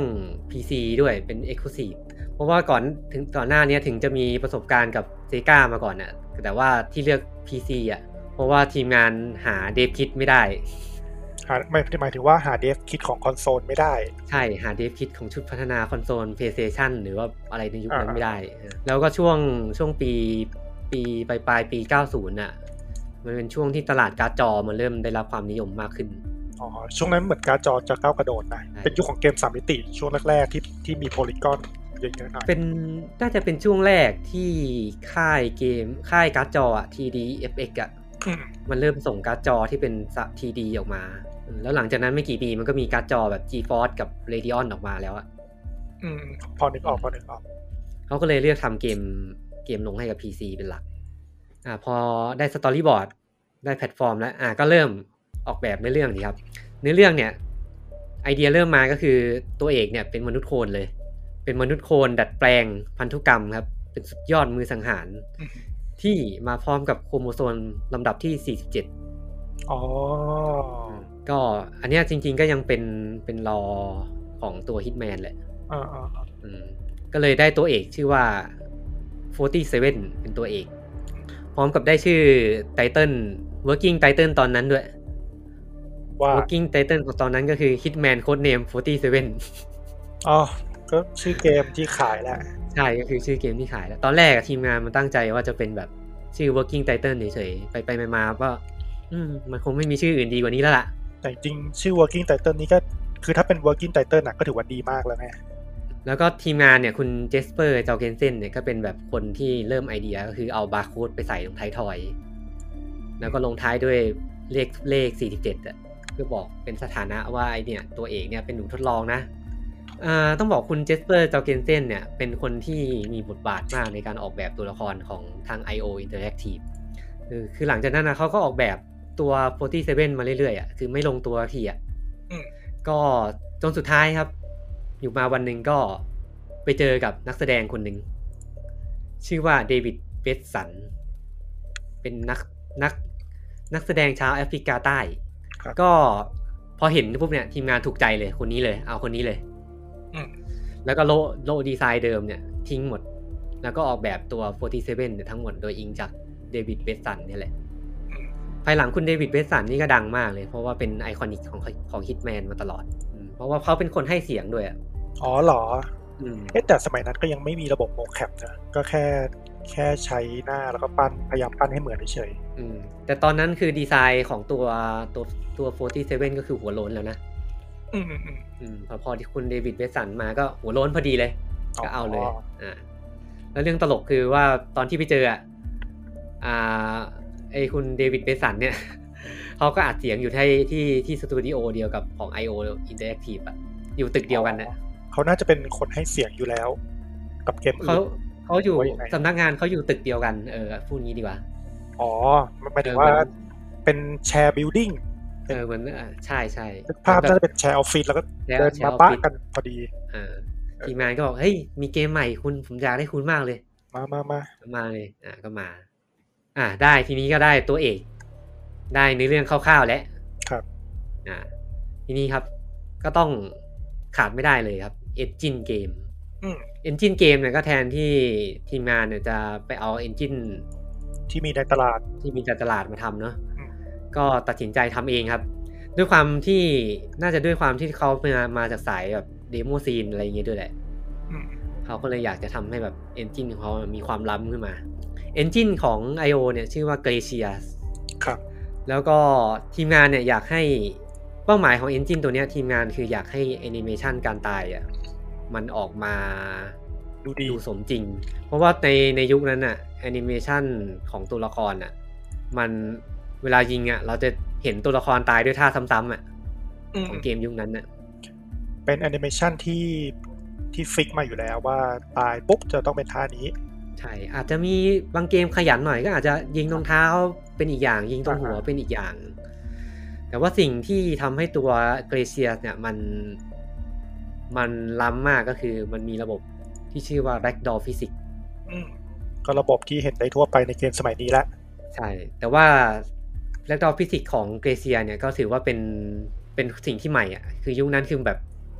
มาน่าจะเป็นเกมแรกที่ดังเลยอ่ะ มันเขาเขียนเลยนะว่า advanced ragdoll physics อืมก็จริง ๆ มันมีก่อนหน้าเนี้มันมีเกมหนึ่งที่ที่มีแล้วคือจูราสสิกจูราสสิกพาร์คเทรพัสเซอร์อะไรสักอย่างเนี่ยแต่ไม่ดัง อืม สุดท้ายก็เป็นเกมนี้แหละที่มีระบบแลกดอฟิสิกและดังจริงๆอ่านอกจากตัวแลกดอฟิสิกแล้วอ่ะมันจะมีสิ่งที่ล้ำกว่าเกมยุคนั้นก็คือพวกเสื้อผ้า อืมยังไงครับ พวกอะไรอ่ะผ้าม่านเนี้ยเราเวลาเห็นอ่ะ อ๋อ เวลาเดินไปตัวละครเอ้ยผ้าม่านมันอะมันจะพลิ้วไหวไปตามตัวละคร ก็คือพอเราเดินไปโดนปุ๊บมันก็จะพลิ้วตามตัวละคร อืม ถึง แล้ว อาจ ก็พจะยั ว ง ก ไม่สวยเท่าเกมสมัยนี้ก็เหอะ อืมพวกพวกอ่าต้นมุงต้นไม้อ่ะมีการพลิ้วไหว อืมตามแรงลมตามแรงฝน อืมไม่ถึงขนาดนั้นนะ หรือว่าแค่แค่ตัวละครเดินไปโดนปุ๊บแล้วแบบพลิ้วตามนิดนึง อืมน่าจะประมาณนั้น เพราะว่าจริงๆอ่ะตอนหลังมันไอไอระบบการพลิ้วไหวอ่ะมันไปดังจริง ๆ กับเกม Splinter Cell ภาคแรก อืม เออใช่ใช่เรื่องแสงด้วยอ่ะไอ้ที่มันเป็นเงาอ่ะเงาจาก อืม ไฟอ่ะ เพราะมันอันอันเรียวใช่ไหมสปินเตอร์เซลภาคแรกอะ ไม่แน่ใจนะอื เพราะมันเห็นมันโปรโมทเรื่องแสงเรื่องผ้าอะไรเยอะมากเออ ครับ อ่าแล้วก็มีเรื่องตลกตลกๆนิดนึงคือตอนทำแล็กดอเนี่ยก็คือ ตอนตอนบิวแรกเนี่ย คือแบบเกมมันช้ามาก คือพอพอใส่โค้ดแล็กดอเข้าไปปุ๊บเกมมันประมวลผลแบบไม่ได้เลยอะ ผมนึกว่าแบบตัวแร็กดอมันลีลา อืมแล้วก็มันมีอยู่ๆก็มีโปรแกรมเมอร์คนหนึ่งอะไปโกงระบบได้ก็เลยได้ออกมา อ๋อ แล้วก็เราจะพักเรื่องของการพัฒนาของ I.O. Interactive ไปสักพักหนึ่งก่อน อ่ะครับ ข้ามฟากมาครับ ข้ามเมืองมาอีกนิดนึงครับ มาตอนนั้นน่ะ มันจะมีผู้ผลิตเกมเจ้าหนึ่งที่กำลังมาแรงอ่ะต้องบอกว่าเป็น publisher นะ มันคือค่าย IDOS Interactive อืม ตอนนั้นก็กำลังมาแรงกับแฟรนไชส์ Tomb Raider อืม อืมแต่ว่าจริงๆเขาก็ขายอยู่ในยุโรปเนี่ยมาสักพักหนึงแล้วกับเกม Champion Manager Championship Manager ไหม แชมเปี้ยนชิพแมเนเจอร์มาก่อน อืม Championship ใช่ แต่ว่าที่ที่มาปังจริงๆก็คือ Tomb Raider ไอดอตอนนี้มันไปอยู่กับสแควร์อินิกแล้วนะ ใช่ อ่า คือเขาก็หาแบบไอดอลเนี่ยก็หาแบบ อืม จะหาเกมในสังกัดอะเพิ่ม อ่า ตอนนั้นก็มีก็เลยแบบส่งอาจจะเห็นจากงานสักงานหนึ่ง ส่งโปรดิวเซอร์คนหนึ่งมา ชื่อว่าโจเซฟเอนเนอรอส ครับ คนนี้มีผลงานดังจากการทำเกมตีฟเดอะดาร์ r โปรเจก อ่าซีรีส์ดีฟ อืมเป็นเกมแนวลอบเลนส์ อืม อืมแล้วตอนนั้นเขาก็ทำโปรดิวให้กับเกม Deus Ex ด้วย ยูสเอ็กภาคแรกนู่นเลยนะ ภาคแรกเลย หนึ่งเก้าเก้าอะไรซัมติงหรือสองพันต้นๆเนี่ยแหละจำไม่ได้ละ ใช่คือคุณโจเซฟคุณโจนาสเนี่ยก็ถูกใจไปเจอแบบไปเจอเดโมของตัว Hitman เนี่ย อืม ถูกใจไอ้ตัวระบบแลกดอมาก อืม อืมก็คือแบบสมัยนั้นมันไม่มีอ่ะ อืม แล้วเขาก็เหมือนแบบเกิดไอเดียอะไรสักไอเดียหนึ่งมาแบบ ถ้าเอาไอ้แลกดอเนี่ย มาทำเป็นเกมสเตลที่มันลากศพได้อ่ะ อ๋อ มันน่าจะสนุกขึ้นกว่าเดิม เออเออเออผมว่าถ้าลากศพโดยที่ไม่มีแร็กดอเนี่ยมันจะตลก ใช่ เออเออเข้าใจเข้าใจได้ อืมเขาก็เลยมาคุย มามาไปเจรจาขอเข้ามาคุมงานของทาง I.O. Interactive ครับ อืมก็เข้ามาปุ๊บก็มาเสนอครับ เสนอเสนอครับ ทางคุณเจคอบที่เป็นหัวหน้าเลย อืม เสนอแล้วอืม แทนที่เราจะสร้างเกมยิงยิงธรรมดาเนี่ย เราลองเปลี่ยนแนวไหม อืม ด้วยความที่ทำเกมตีฟกับ Deus Ex มาก่อนอะ อืมอืม เขาก็เลยแบบเหมือนจะเอาเอลเมนต์ของความเป็นเกมแนวสเตลใส่เข้าไป มีประสบการณ์ในการพัฒนาเกมแนวนั้นอยู่แล้ว อืม ก็เลยเอาองค์ประกอบของสเตลเนี่ยไปขายทีมงาน IO Interact- Interactive ทีม IO ก็ตอนนั้นกะว่าจะทำเกมแบบค่าเวลา ขอแบบเอามาต่อทุนเนี่ย เพราะว่ามันจะทำ MMO เออ ก็ไหนไหนๆลองก็ลองอ่ะทำก็ทำดูอ่ะ อ่าลองดูลองดูอ่ะ อ่า สุดท้ายก็ออกมาเนี่ยแหละ เป็นโค้ดเนม Hitman โค้ดเนม47 อย่างที่เรารู้จักกันนี่แหละ ก็เลยมีองค์ประกอบของพวกเกมตีฟเกม USX ผสมเข้าไปด้วย เกมภาคแรกมันก็โดดเด่นมากเนาะ อืม อืมอย่างที่เคยเล่นกั ต่าน ง อะ มากแหละ จำไม่ค่อยได้แล้ว แต่จำได้ว่าน่าจะเป็นเกมแรกๆเลยอะที่เป็นธีมนี้ด้วยนะที่ที่เป็นนักฆ่าใช้ปืนแล้วก็มีอาวุธที่เป็นซิกเนเจอร์ก็คือสายเปียโน ใช่ใช่ เออ คือเกมมันมีฉากแบบ มันไม่ได้เป็นลีเนียร์เหมือนเกมสมัยสมัยก่อนอ่ะ อ่ะใช่ใช่ใช่ อืม คือผมว่ายุคนั้นน่ะ มันฟาสต์เพจมันเยอะแล้วอยู่ดีฮิตแมนแม่งก็มา ใช่ใช่ เออ สมัยนั้นเกมอะไรดัง น่าจะเป็นพวกเกมบู๊บู๊ยิงยิงๆธรรมดาเนอะ พวกฟาสต์เพจชูตติ้งทั้งหลายอะ เออเออ แล้วก็พวก RPG หนักๆไปเลย แล้วอยู่ดีฮิตแมนก็มาแบบสเตลจริงๆก่อนหน้ามันก็มีตีฟใช่ไหมแต่ตีฟ มันมีสเตลแต่มันไม่ค่อยได้สู้ หรือปะ คือมันเออน่าจะเป็นอย่างนั้น มันเป็นสเตลที่แบบเออช่วงตีมมันเป็นย้อนยุคใช่ไหม มๆ ใช่ใช่ ตีมด้วเอยอ ตีมด้วย เออตีมแต่ว่าแล้วก็ไอตัวดิวเองมันก็เป็นแบบแฟนตาซีใช่ไหมไซไฟ ไฟ แต่ว่าฮิตแมนก็มาแบบเออเนี่ยยุคโมเดิร์นเนี่ยแหละ อืมแล้วมันเป็นมุมมองบุคคลที่สามด้วย เออ อ๋อ ใช่ เออใช่ตีเป็นมุมมองมุมมอง FPS อืม แล้วเหมือนมันมีแบบระบบเมเนจไอเทมอ่ะมันเหมือนแบบเราเป็นนักฆ่าจริง อ๋อใช่ใช่ใช่ ๆ แล้วก็มี เกม ความเป็ แร น ก แซนด์บ็อกซ์นิดหน่อย อืมคือภาคแรกอะผมรู้สึกว่ามันตาตึงใจมากเลยนะ สมัยนั้นอะ อืม คือรู้สึกว่าไม่ไม่ค่อยเห็นเกมที่แบบ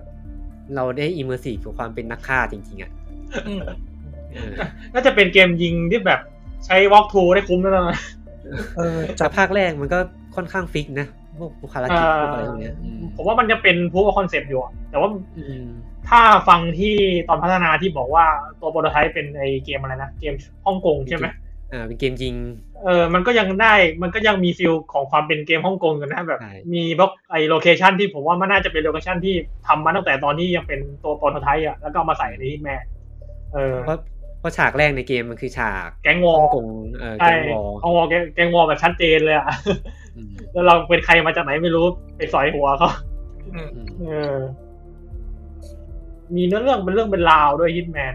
เออ ใช่ใช่ น่าสนใจ ผมผมเล่นสมัยเด็กๆเลย แล้วแบบรู้สึกว่ามันเกมมันแปลกแยกจากตลาดมากๆเลยแบบเออ รู้สึกว่ามันสดดีสมัยนั้นนะอืม แต่ก็อย่างที่เราคุยกันแหละว่าตัวถึงมันจะใหม่อ่ะ แต่ว่าจริง ๆ มันมีแบบจุดบกพร่องเยอะอะด้วยความมันเป็นเกมฆ่าเวลา เออ มันมีความแบบฟิกอะภารกิจมันฟิกฟิกเส้นทางมากอะ หรือว่าที่ผมติดภาพแซนบ็อกของฮิตแมนเพราะว่าผมเล่นภาคแบบหลังๆมาแล้วอะภาคแรกมันไม่แซนบ็อกใช่ไหม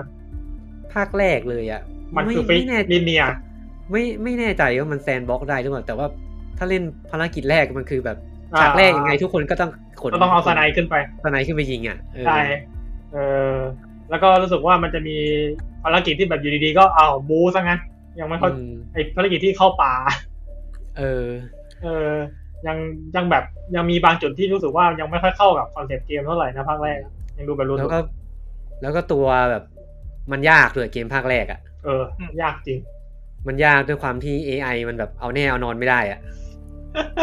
เออ ใช่ใช่ใช่ แล้วก็ที่มันยากอีกอย่างหนึ่งคือเกมมันไม่มีเซฟระหว่างฉาก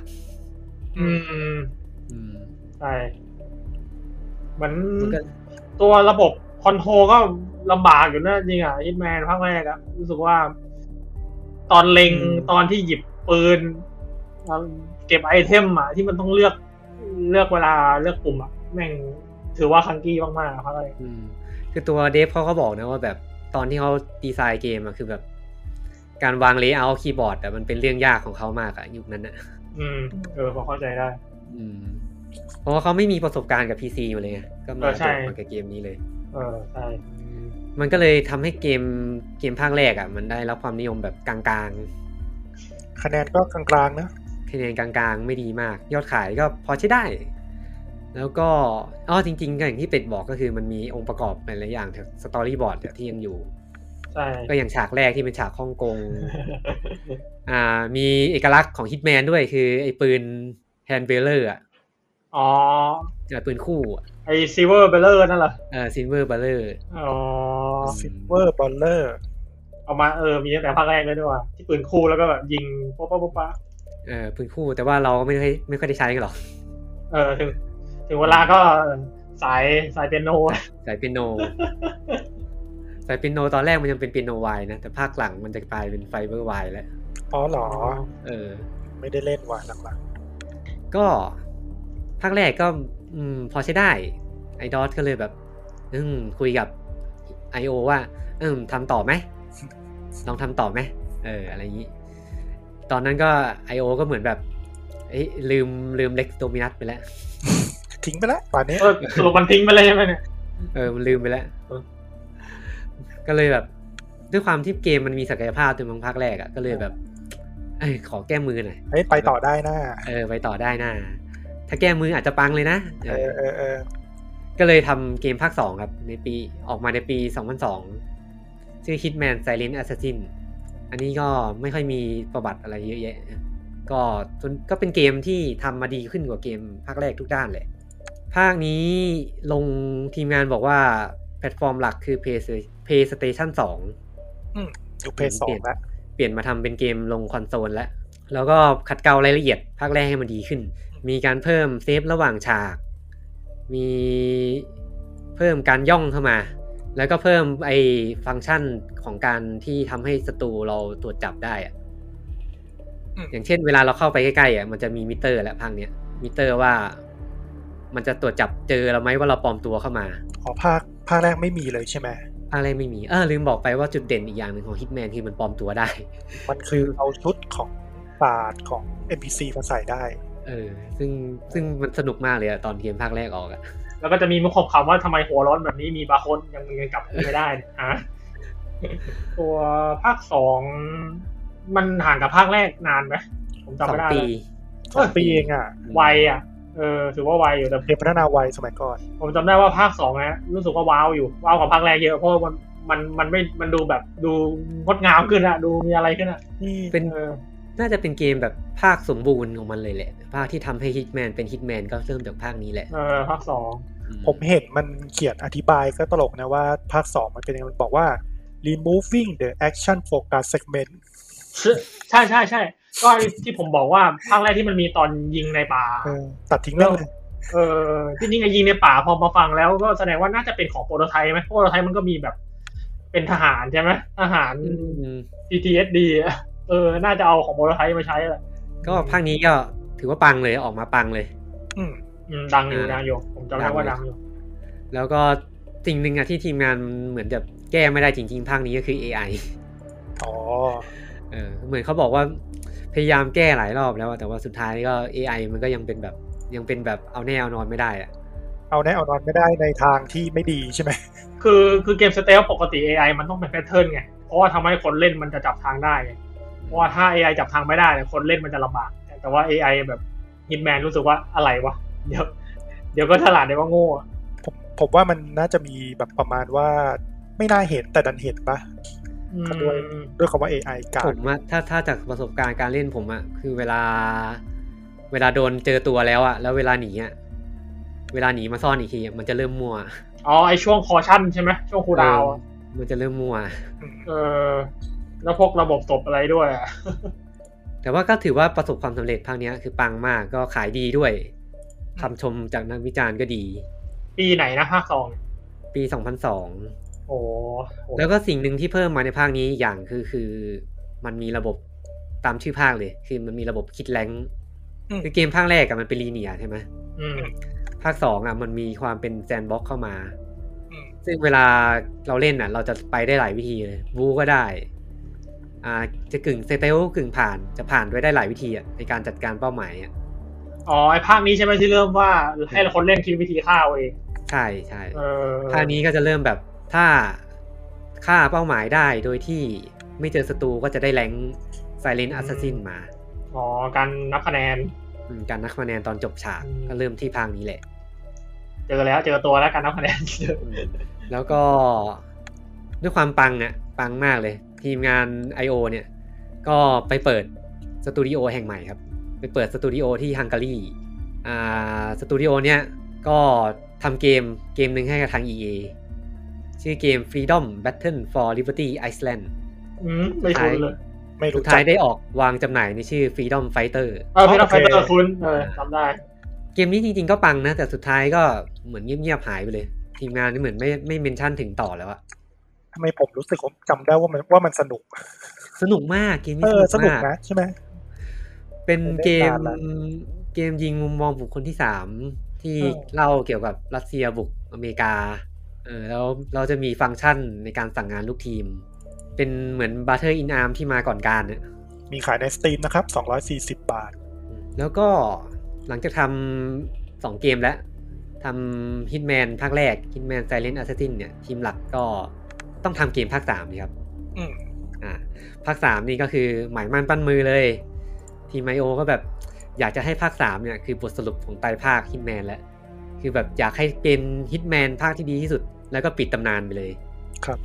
เพราะว่าทางคุณคุณคุณเจคอบเนี่ยที่เป็นหัวหน้าทีมไอโอเนี่ย ก็คิดว่าตอนนั้นน่ะถ้าเกมออกมาสามภาคเนี่ยคนน่าจะเริ่มเบื่อฮิตแมนแล้ว ก็เลยตั้งใจทำกับฮิตแมนสามมาก แต่ว่าทางทางไอดอสอ่ะคือทางไอดอสอ่ะมันต้องการเกมที่ออกมาจำหน่ายในในลูปเวลาที่กำหนดอ่ะ ครับ คือตอนนั้นเขาเขาจะมีแผนในการออก Tomb Raider คือทุกปี Hitman คือทุก 2 ปี แต่แต่ด้วยการที่จะทำให้ Hitman ภาค 3 เนี่ยมันออกมาดีอะ่ะ มันต้องใช้เวลาเกิน 2 ปีไงทีนี้ก็ทำผ่าทำไปทำมาเนี่ยผ่านไป 8 เดือนแล้ว ไม่ไหวแล้ว บอกว่าไม่ทันแน่ Hitman 3 ยังไงก็ไม่ทันกำหนดการที่ IDOS วางไว้ อืม ทางคุณเจคอบเนี่ยก็เลยเรียกประชุมกับทาง IDOS เลย ตอนนั้นประธานใหญ่คือไมค์แมกกาวีประชุมเลยว่า จะเอาไงดีครับ ผมทำไม่ทันจริงๆครับ ทีมงานเลยให้ตัวเลือกมา อ่ะไอดอลเลยให้ตัวเลือกมาสองตัวเลือกครับ ตัวเลือกแรกคือยกเลิก แคนเซิลไปเลย อืมพุทธิตแมนสามออนไอซ์ก็บอกเนี้ย อาจจะระงับไปก่อน อาจจะระงับไว้ก่อน ม ดองดองดอง ดองไว้ก่อน ทางเลือกที่สองครับ มาจากผลวิจัย มันมีผลวิจัยระบุว่า คนที่เล่นฮิตแมนสองเนี่ย Silent Assassin เนี่ย ครับ มีคนเล่นภาคแรกด้วยเนี่ย ไม่ถึง 10%ทีมงานก็เลยตัดสินใจครับสร้าง Hitman 2.5 ขึ้นมา Hitman 2.5 เนี่ยก็คือการเอาเกมภาคแรกครับ เอาเนื้อหาในเกมในภาคแรกเนี่ย มารีมาสเตอร์ใหม่โดยใช้ Engine ภาค อ่า 2 แล้วก็กลายออกมาเป็นเกมที่ชื่อว่า Hitman Contract อืม อืม อ๋อถึงว่าภาคนี้เล่ารอเยอะ ใช่ แล้วก็ภาคสวยขึ้นเยอะเลยภาคนี้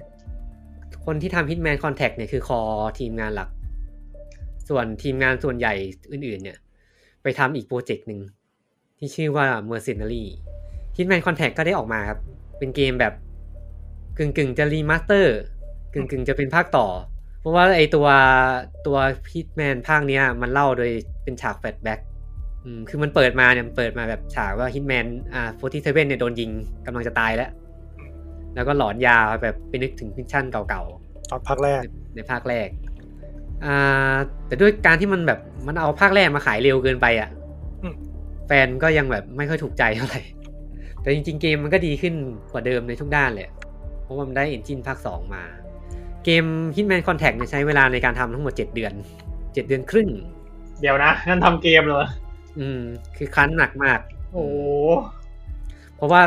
ตอนนั้นเขามี 3 โปรเจกต์ไง มี Hitman Contact ที่เป็นคอหลัก อืม อ่า ฮิตแมนสาม อืม แล้วก็มีโปรเจกต์เมอร์ซ n นารีที่ทำควบคู่กันไปด้วย มัสนารีเป็นยังไงบ้าง อ่าเดี๋ยวเมอร์ซ n นารีเดี๋ยวเรามีต่อ อ่า ฮิตแมนคอนแท t เนี่ยก็ ก็ถือว่าพอขายได้ประมาณนึง แล้วก็เหมือนแบบถูกใจทางไอดอสอะทางไอดอสก็แบบ โอ้ยทีมนี้มันพลังเยอะว่ะ เออ กูก็เลยซื้อซื้อเข้ามาอยู่ในสังกัดก็เลยครับ ซื้อกิจการเข้ามาเลย 20 ล้านปอนด์สมัยนั้น ก็ตอนนี้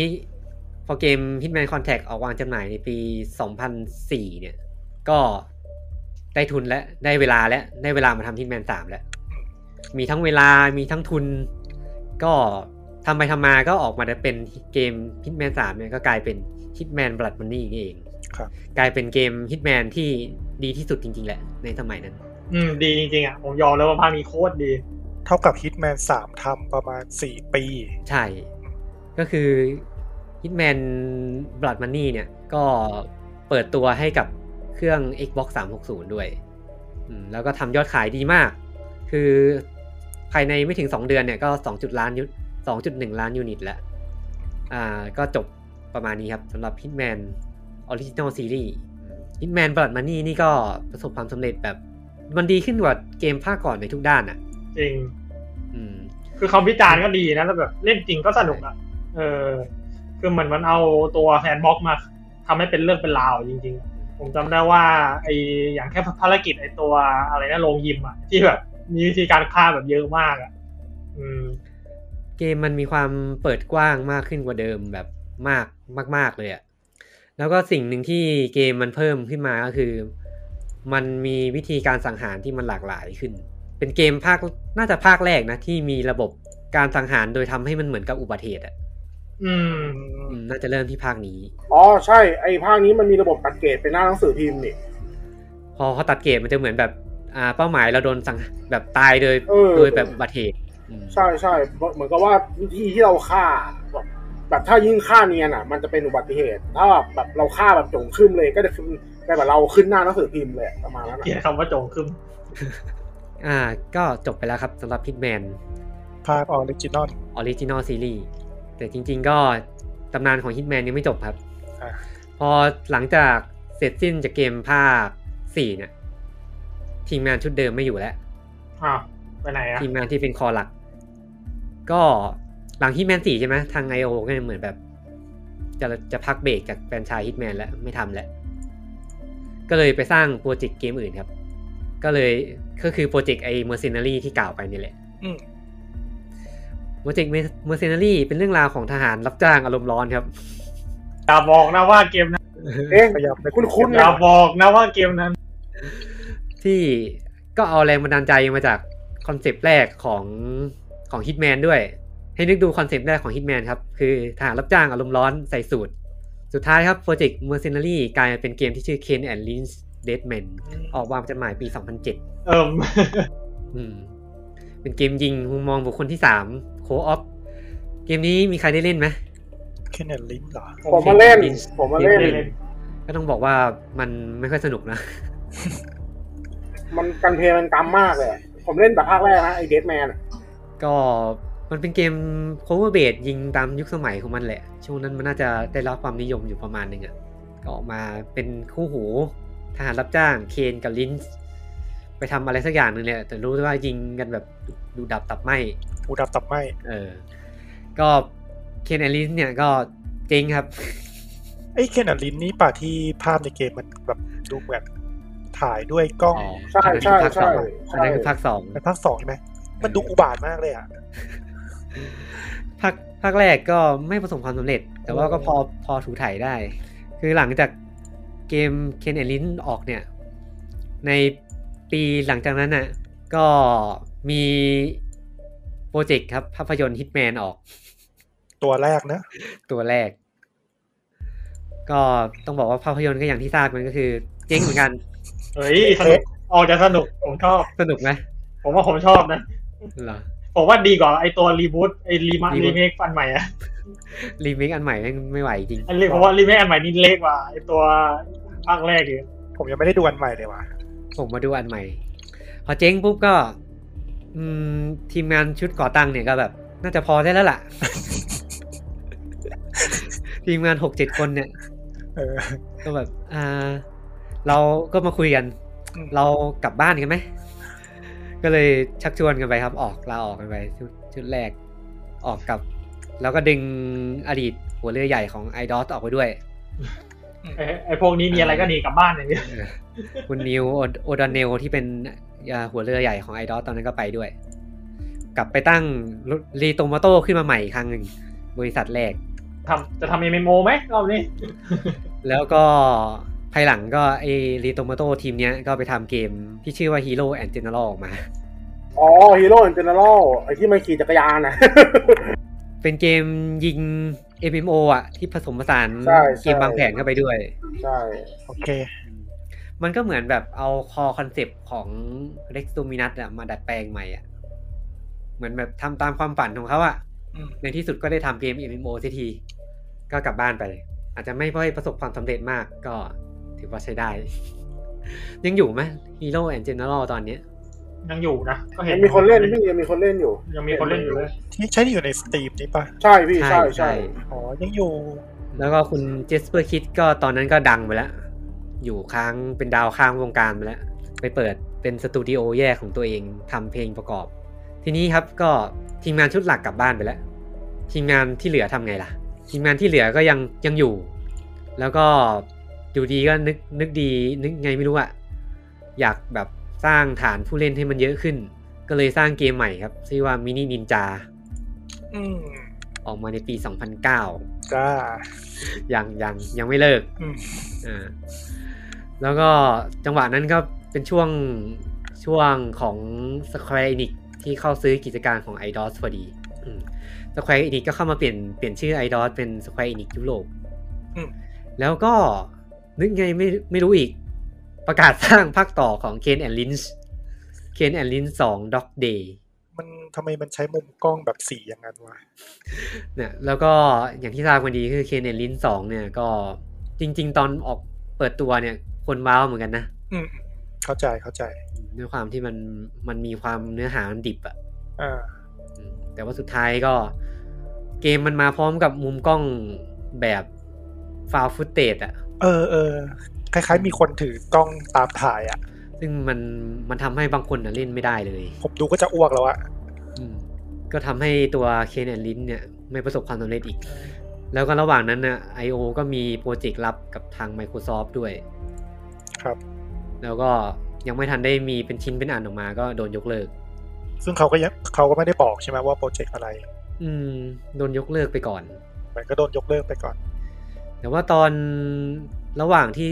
ที่เหลือแต่ทีมงานชุดใหม่อะทีมงานที่เหลือ ทางทางหัวหน้าของตอนนั้นน่ะเขาก็แบบพยายามจะชุบชีวิตฮิตแมนอยู่แหละ ครับ อืมก็พยายามชุบชีวิตขึ้นมาเรื่อยๆ แล้วก็ด้วยการที่ Square Enix อ่ะเข้ามาถือกิจการของ I.O. ไปด้วยเนี่ย มันก็ต้องขายเกมในสังกัดไง I.O. มันก็ต้องออกเกมใหม่ แล้วก็ตอนนั้นอ่ะ ประธานของ Square Enix ก็คือคุณโยสุเกะมัสึดะ ก็คือคนปัจจุบันเนี่ยแหละ เขาก็เป็นแฟนเกม Hitman ด้วย โหอยากอยากสร้างเลยงั้น อ่าเขาอยากสร้างเลยก็เลยแบบอ่ะทำเกมฮิตแมนภาคใหม่กันไฟเขียว ทีมไมโอที่เหลือก็เริ่มได้อ่านได้รับไฟเขียวแล้วอ่ะทำทีครับฮิตแมนภาคใหม่ โดยที่เป็นทีมงานที่ไม่เคยมีประสบการณ์กับฮิตแมนแบบ ไม่ได้เป็นแบบคอคอหลักจริง ๆอะ่ะ อ่าอ่าอ่า คือเป็นทีมงานใหม่ใหม่ด้วยแหละ เพราะว่าตอนที่เกมซีรีส์เคนแอนลิสน่ะมันล้มเหลวอะ ครั่ ะ บ ไอโอมันต้องถูกพนักงานแบบเลิกออฟไปหลายคนอ่ะ อืม เกมภาคใหม่ Hitman ภาคใหม่ก็เลยแบบแทบจะเป็นทีมงานใหม่เกือบทั้งหมด แล้วก็เริ่มพัฒนามาแบบตั้งแต่ปี 2009 อ่ะ ที่เริ่มจริงจัง แต่คอนเซปต์เขาเริ่มตั้งแต่ปี 2007 แล้วนะ ตอนนั้นก็ได้คุณฮาคารอาบลัก ครับ เข้าเข้ามาทำหน้าที่เป็นหัวเรือใหญ่ คอนเซปต์แรกของ เกของทีมงานชุดเนี้ย คอนเซปต์แรกของ Hitman เลยนะ Hitman เกมใหม่เนี้ยคือ มัน จะเป็นเกม Hitman ที่ออกมาให้เข้ากับยุคสมัยมากขึ้น ยังไงครับ ด้วยการทำให้มันเป็นเกมยิงอะ แบบยิงบูบู เออแบบยิงบูบู อ่ะก็โชคดีละที่ไม่เป็นอย่างนั้น เป็นลีเนีย เป็นลิเนียร์ด้วย เออเป็นเกมลีเนียอืมเป็นเกมยิงบูบูเลย อ่า แล้วก็ทำมาทำมาจริง ๆ จังๆเนี่ยสี่ปีกว่า แล้วก็สุดท้ายครับได้มาเปิดตัวในงาน E3 2011 ครับ เปิดตัวด้วยตัวอย่างที่ชื่อว่า Run for Your Life หลายคนน่าจะจำได้นะงานไอตัวอย่างเนี้ยก็แบบคิดแมนหนีออกมาจากโรงแรม47เนี่ยหนีออกจากโรงแรม แล้วก็มีฉากคัดซีนเยอะเลยอะในเกมก็แบบเนื้อหาเป็นแบบเหมือนเป็นสคริปต์ที่วางไว้ ไม่ได้เป็นเกมแบบแซนด์บ็อกซ์เหมือนเดิม พอตัวอย่างออกมาเนี่ยก็ แน่นอนครับ โดนด่ายับ ครับ ก็น่าจะเดาเดาไม่ผิดหรอก โดนด่ายับครับผม อ่า ก็คือแบบอืมไม่ไหวแล้ว ตอนนั้นนะคุณฮาคารเนี่ยเขาเผยในสารคดีนะว่าแบบเครียดมากอะตอนที่แบบปล่อยหลังปล่อยตัวอย่างไปอะ อย่าหาท คือเขาเล่าอะว่าแบบบ้านอะบ้านเขาอยู่สวีเดนใช่ไหมแล้วสำนักงาน I.O. มันอยู่เดนมาร์กแล้วเวลาเดินทางไปทำงานอะมันจะต้องผ่านในแบบอุโมงค์ข้ามประเทศอะที่มันยาวมากอะ ำอืม แล้วเหมือนแบบตอนเขาขับรถอะเหมือนแบบเหมือนเห็นภาพหลอนอะเป็นแบบเหมือนวาร์ปอะเหมือนวาร์ป เหมือนวาร์ปเหมือนวาร์ปอะแล้วแบบเขาจอดรถจอดรถเลยแบบเฮียเฮ้ยไม่ไหวแล้วอะ อ่าก็นะ อืมทำไงล่ะทีเนี้ยอ่ะเกมก็ทำมาเยอะแล้ว ก็เลยแบบต้องไปคลั้นครับ ช่วงเวลาที่เหลือครับ ไปคลั้นแบบหนักมากไปแบบ เร่งการพัฒนาหนังมากเพื่อเอาแบบองค์ประกอบฮิตแมนเข้ามาใส่ นี่มันแทบจะเปลี่ยนเกมเลยนะ อืม ก็สุดท้ายเกมก็ได้ออกมาปี 2012 ครับ ออกมาเป็นเกม Hitman Absolution อืม เฮ้อเฮ้อเฮ้อภาคนี้นี่เองภาคนี้นี่เอง ยับเลยใช่ไหม โอ้ผมเกลียดมากเลยภาคเนี้ยผมบอกเลย ก็จริง ๆ เกมมันก็คะแนนวิจารณ์ไม่ได้แย่นะ อ่า คือก ลางๆเฮ้ย ถ้าไม่จริง ไม่น่าว่าเป็นฮิตแมนก็สนุกนะจริงๆอะ ผมดูคะแนนวิจารณ์เอาจริงๆ มันก็พอกับภาคก่อนๆนะ เออแต่ปัญหามันคือฮิตแมนไง ปัญหาคือแฟนเกมไม่ชอบ ใช่ อืม แต่ถ้าคนไม่ไม่ซีเรียสก็สนุกเล่นได้เรื่อย อืมแล้วแต่เกมก็จริง ๆอ่ะมันขายดีกว่าทุกภาคนะ ๆอืม แต่ว่ามันด้วยการที่มันพัฒนามานานอ่ะ มันก็ไม่ได้ตามเป้าที่แบบตั้งไว้อะ 3.6 ล้านก๊อปปี้เลยทีเดียว ทุนมันบานหรือเปล่าว่าวัฒนานาน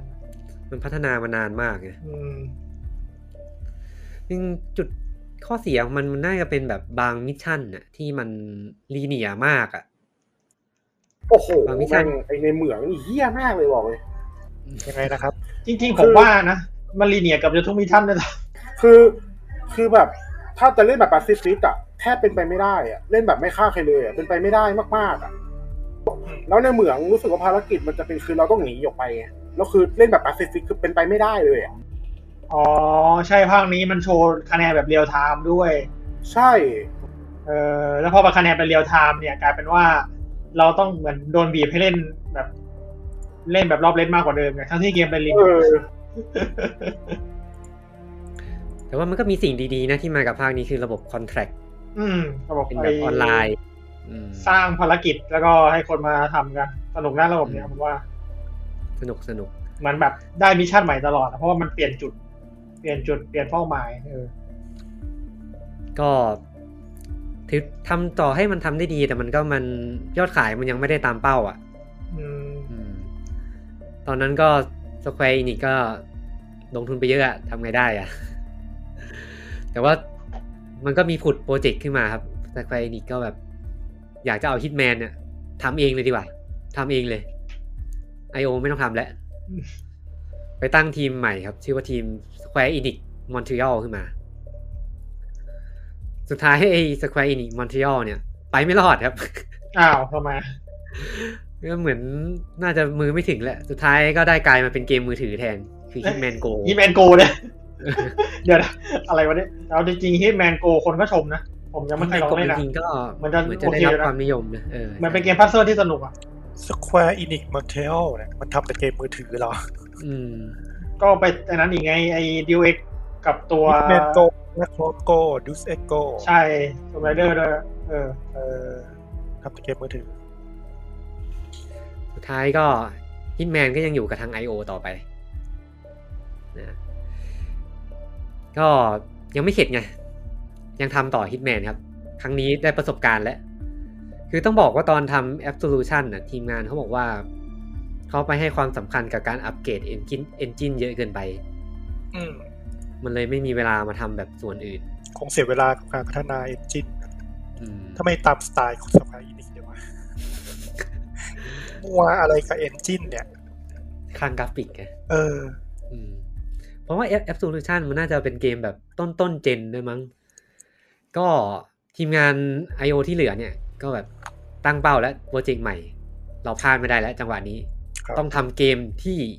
ฮิตแมนที่เหนือกว่าปลัดมันนี่ทุกด้านครับ มั่นใจมาก ก็เลยทำออกมาทำได้จริงด้วย แล้วก็ตอน Hitman เนี่ยภาคใหม่เนี่ย เขาใช้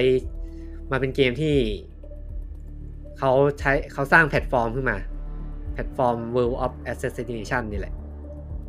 เรียกว่าจักรวาลได้ไหม เขาเรียกว่าแพลตแพลตฟอร์ม เพราะว่าเดิมทีอ่ะทีมงานตั้งเป้าว่าจะให้เกมมันเป็นแบบไลฟ์เซอร์วิสไปเรื่อยๆ แล้วก็เพิ่มเป็นเอพิโซดไป แล้วก็ ปล่อยให้เอพิโซดแรกออกมาครับ Hitman ภาคนี้ก็เป็นกึ่งรีบูต ครับ ซึ่งเกมถามว่าเหนือกว่าบลัดมันนี่ไหมเหนือกว่าจริง อืม อืมแต่ปล่อยมาตอนเดียวไง เออมันใช่มันโดนด่าเรื่องความเป็นเอพิโซดิกเพราะว่าช่องนั้นเกมมันชอบขายเป็นแบ่งเป็นตอนเป็นตอนอ่ะ อืม แล้วปัญหาคือ ช่วง ฮิตแมนนี่คือฮิตแมนนะเว้ยแล้วมันแบ่งเป็นตอนเนี่ยนะ ช่วงนั้นคือช่วงที่เกมเทลเทลกำลังฮิต ใช่ใช่ใช่แล้วหลาย แล้วก็ หลายเกมแบบเออเล่นแบบ อยากทำเป็นเอพิโซดอีกมากเพราะมันขายมันเป็นโมเดลที่ขายดีนะ แต่คนเล่นไม่ชอบ เอเอเอพิโซดิกจริง ๆ ถ้ามองในแง่คนขายอะมันมันก็สบายนะ ใช่คนขายสบาย คนเล่น แล้วมันก็ ไม่ไหวอะ เรียกว่ายังไงดี เรียกว่ามันเป็นการลดความเสี่ยงอะคือถ้าออกมาแล้วแบบแตกขึ้นมากูก็หยุดแค่นี้เลย อืม คือตอนตอนเขาทำแพลตฟอร์มเนี้ยเขาก็คิดแบบคุณมิกอะ อืม คือแบบเขาอยากให้แบบขายเกมถูกๆ ขายตอนเดียว อืม ขายตอนเดียวตอนนั้นมันไม่กี่เหรียญมั้งสิบสิบห้าเหรียญหรือเปล่าจำไม่ผิดนะ สี่ร้อยห้าสิบบาท เออ ประมาณนั้นน่ะสามร้อยสองสามร้อยสี่ร้อยอ่ะ ครับ ก็คือแบบต้องการขายถูกเพื่อให้คนซื้อเยอะ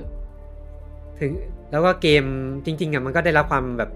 เสียงชมเยอะแหละ ตอนออกออกเอพิโซดแรกออกไปอ่ะอืมมีความหลากหลายเหนือกว่าบัตรมันนี่ทุกด้านเลย แต่ว่าด้วยความที่มันขายแบบเอพิโซดิกเนี่ย มันก็เลยทำให้ เป็นความผิดพลาดแบบเป็นหายนะของทีมงานเลยอ่ะ ทำไมอะครับ ด้วยวิธีคิดในการขายเอพิโซดิกอะ อืม คือคนที่ซื้อเอพิโซดิกอะมันตอนแรกอะคนซื้อมันก็น้อยอยู่แล้วอะครับ อืม แล้วว่าทีมงานอะตั้งเป้าไว้ว่าจะปล่อยออกมาหกตอน แล้วว่าแต่ว่าไอคนที่ซื้อตอนแรกอะมันซื้อ ซื้อหกตอนที่เหลือ ไม่ได้เยอะตามที่คิด อืมเทว่าง่าย อืมเทแล้วก็ช่วงนั้นมันก็มีแบบเสียงแบบชาวเน็ตอะที่แบบไม่ค่อยพอใจอะแบบอืมทำไมขายแบบเป็นเอพิโซดล่ะไม่มีทุนสร้างหรือไงสแควร์อินิกก็มีอะไรเงี้ย แล้วก็มีแบบหลายคนนะที่แบบอยากเล่นนะ แต่ว่ารอลดราคาก่อน รอเกมเต็มออกก่อน เออเออผมผม อืม ผมจำได้ว่าผมรอให้มันครบผมเอพิโซดแล้วค่อยซื้อทีเดียวอ่ะเพราะว่าไม่อยากเล่นแล้วมันค้างคาง อืมรอก็รอเกมเต็มออกก่อน มันก็มีเนี่ยทำให้แบบยอดขายมันไม่ได้ตามเป้าอะแล้วตอนนั้นคือเริ่มมีปัญหาการเงินและทาง I.O. เนี่ย เพราะว่าตัวเอพิโซดแรกมันขายไม่ได้ แล้วก็คนที่มันคอนเวิร์ตมาซื้อเอพิโซดหลังอะมันก็ขายมันก็ไม่เยอะพอ แล้วก็ทันทีที่ปล่อยเกมเอพิโซดออกหกออกไปครับ ๆ ครับ ก็สายตรงก็มาครับ โทรศัพท์มาเลย กริ๊งจากกรุงโตเกียว ว่า มีพิซซ่ามาส่งครับ เราต้องคุยกันหน่อยแล้วล่ะ ทางคุณ I.O. ครับ อืม คุณล้มเหลวมาสองเกมแล้วครับ อ่า ก็เลยคุยกันครับ ก็สแควร์นี่ก็ตัดสินใจครับ ตัดสังกัดของ I.O. ออก ตัด ทิ้ ทิ้ ง ง เลย ลอยแพเลย ตัดทิ้งรอยแผล ตัดทิ้ง แต่ว่าเขาเผยนะว่าจริง ๆ อ่ะ มันเป็นการคุยที่แบบคุยด้วยดีอ่ะ คือทางสแควร์นิกเขาเรียกไปคุยก็คือเจรจากันแบบสามฝ่ายคือ I.O. สแควร์แล้วเขาก็เหมือนจะไปช่วยหาพับพิเชอร์อื่นมารับช่วงต่อด้วย อ๋อที่ช่วงนั้นมีข่าวว่าเหมือนวอร์เนอร์มันจะมารับช่วงต่อใช่ไหม อืม แล้วก็ ใช่ เหมือนจะคุยเรื่องลิขสิทธิ์ด้วยนี่เพราะว่าตัวสควอนิกก็เหมือนจะถือสิทธิ์ของฮิตแมนด้วยนะใช่ไหมตอนเนี้ย อืมใช่เพราะตอนนั้นเพราะตอนฮิตคิดแมนเป็น IP ของสแควร์ไปแล้ว อืม แต่ว่าให้ I.O. ทำ อืม แต่ว่า แล้วก็ ตอนหลัง ไอ้ ก็ อ่าฮะ ตอนหลังก็ I.O. ก็เจรจาขอเอาฮิตแมนกลับมา อ๋อโอเค เอาสองเกมฮิตแมนกับ Freedom Fighter กลับมา แล้วทำไมไม่เอาเคนเนี่ยเล่นกลับ มา ปล่อยมันไปเถอะ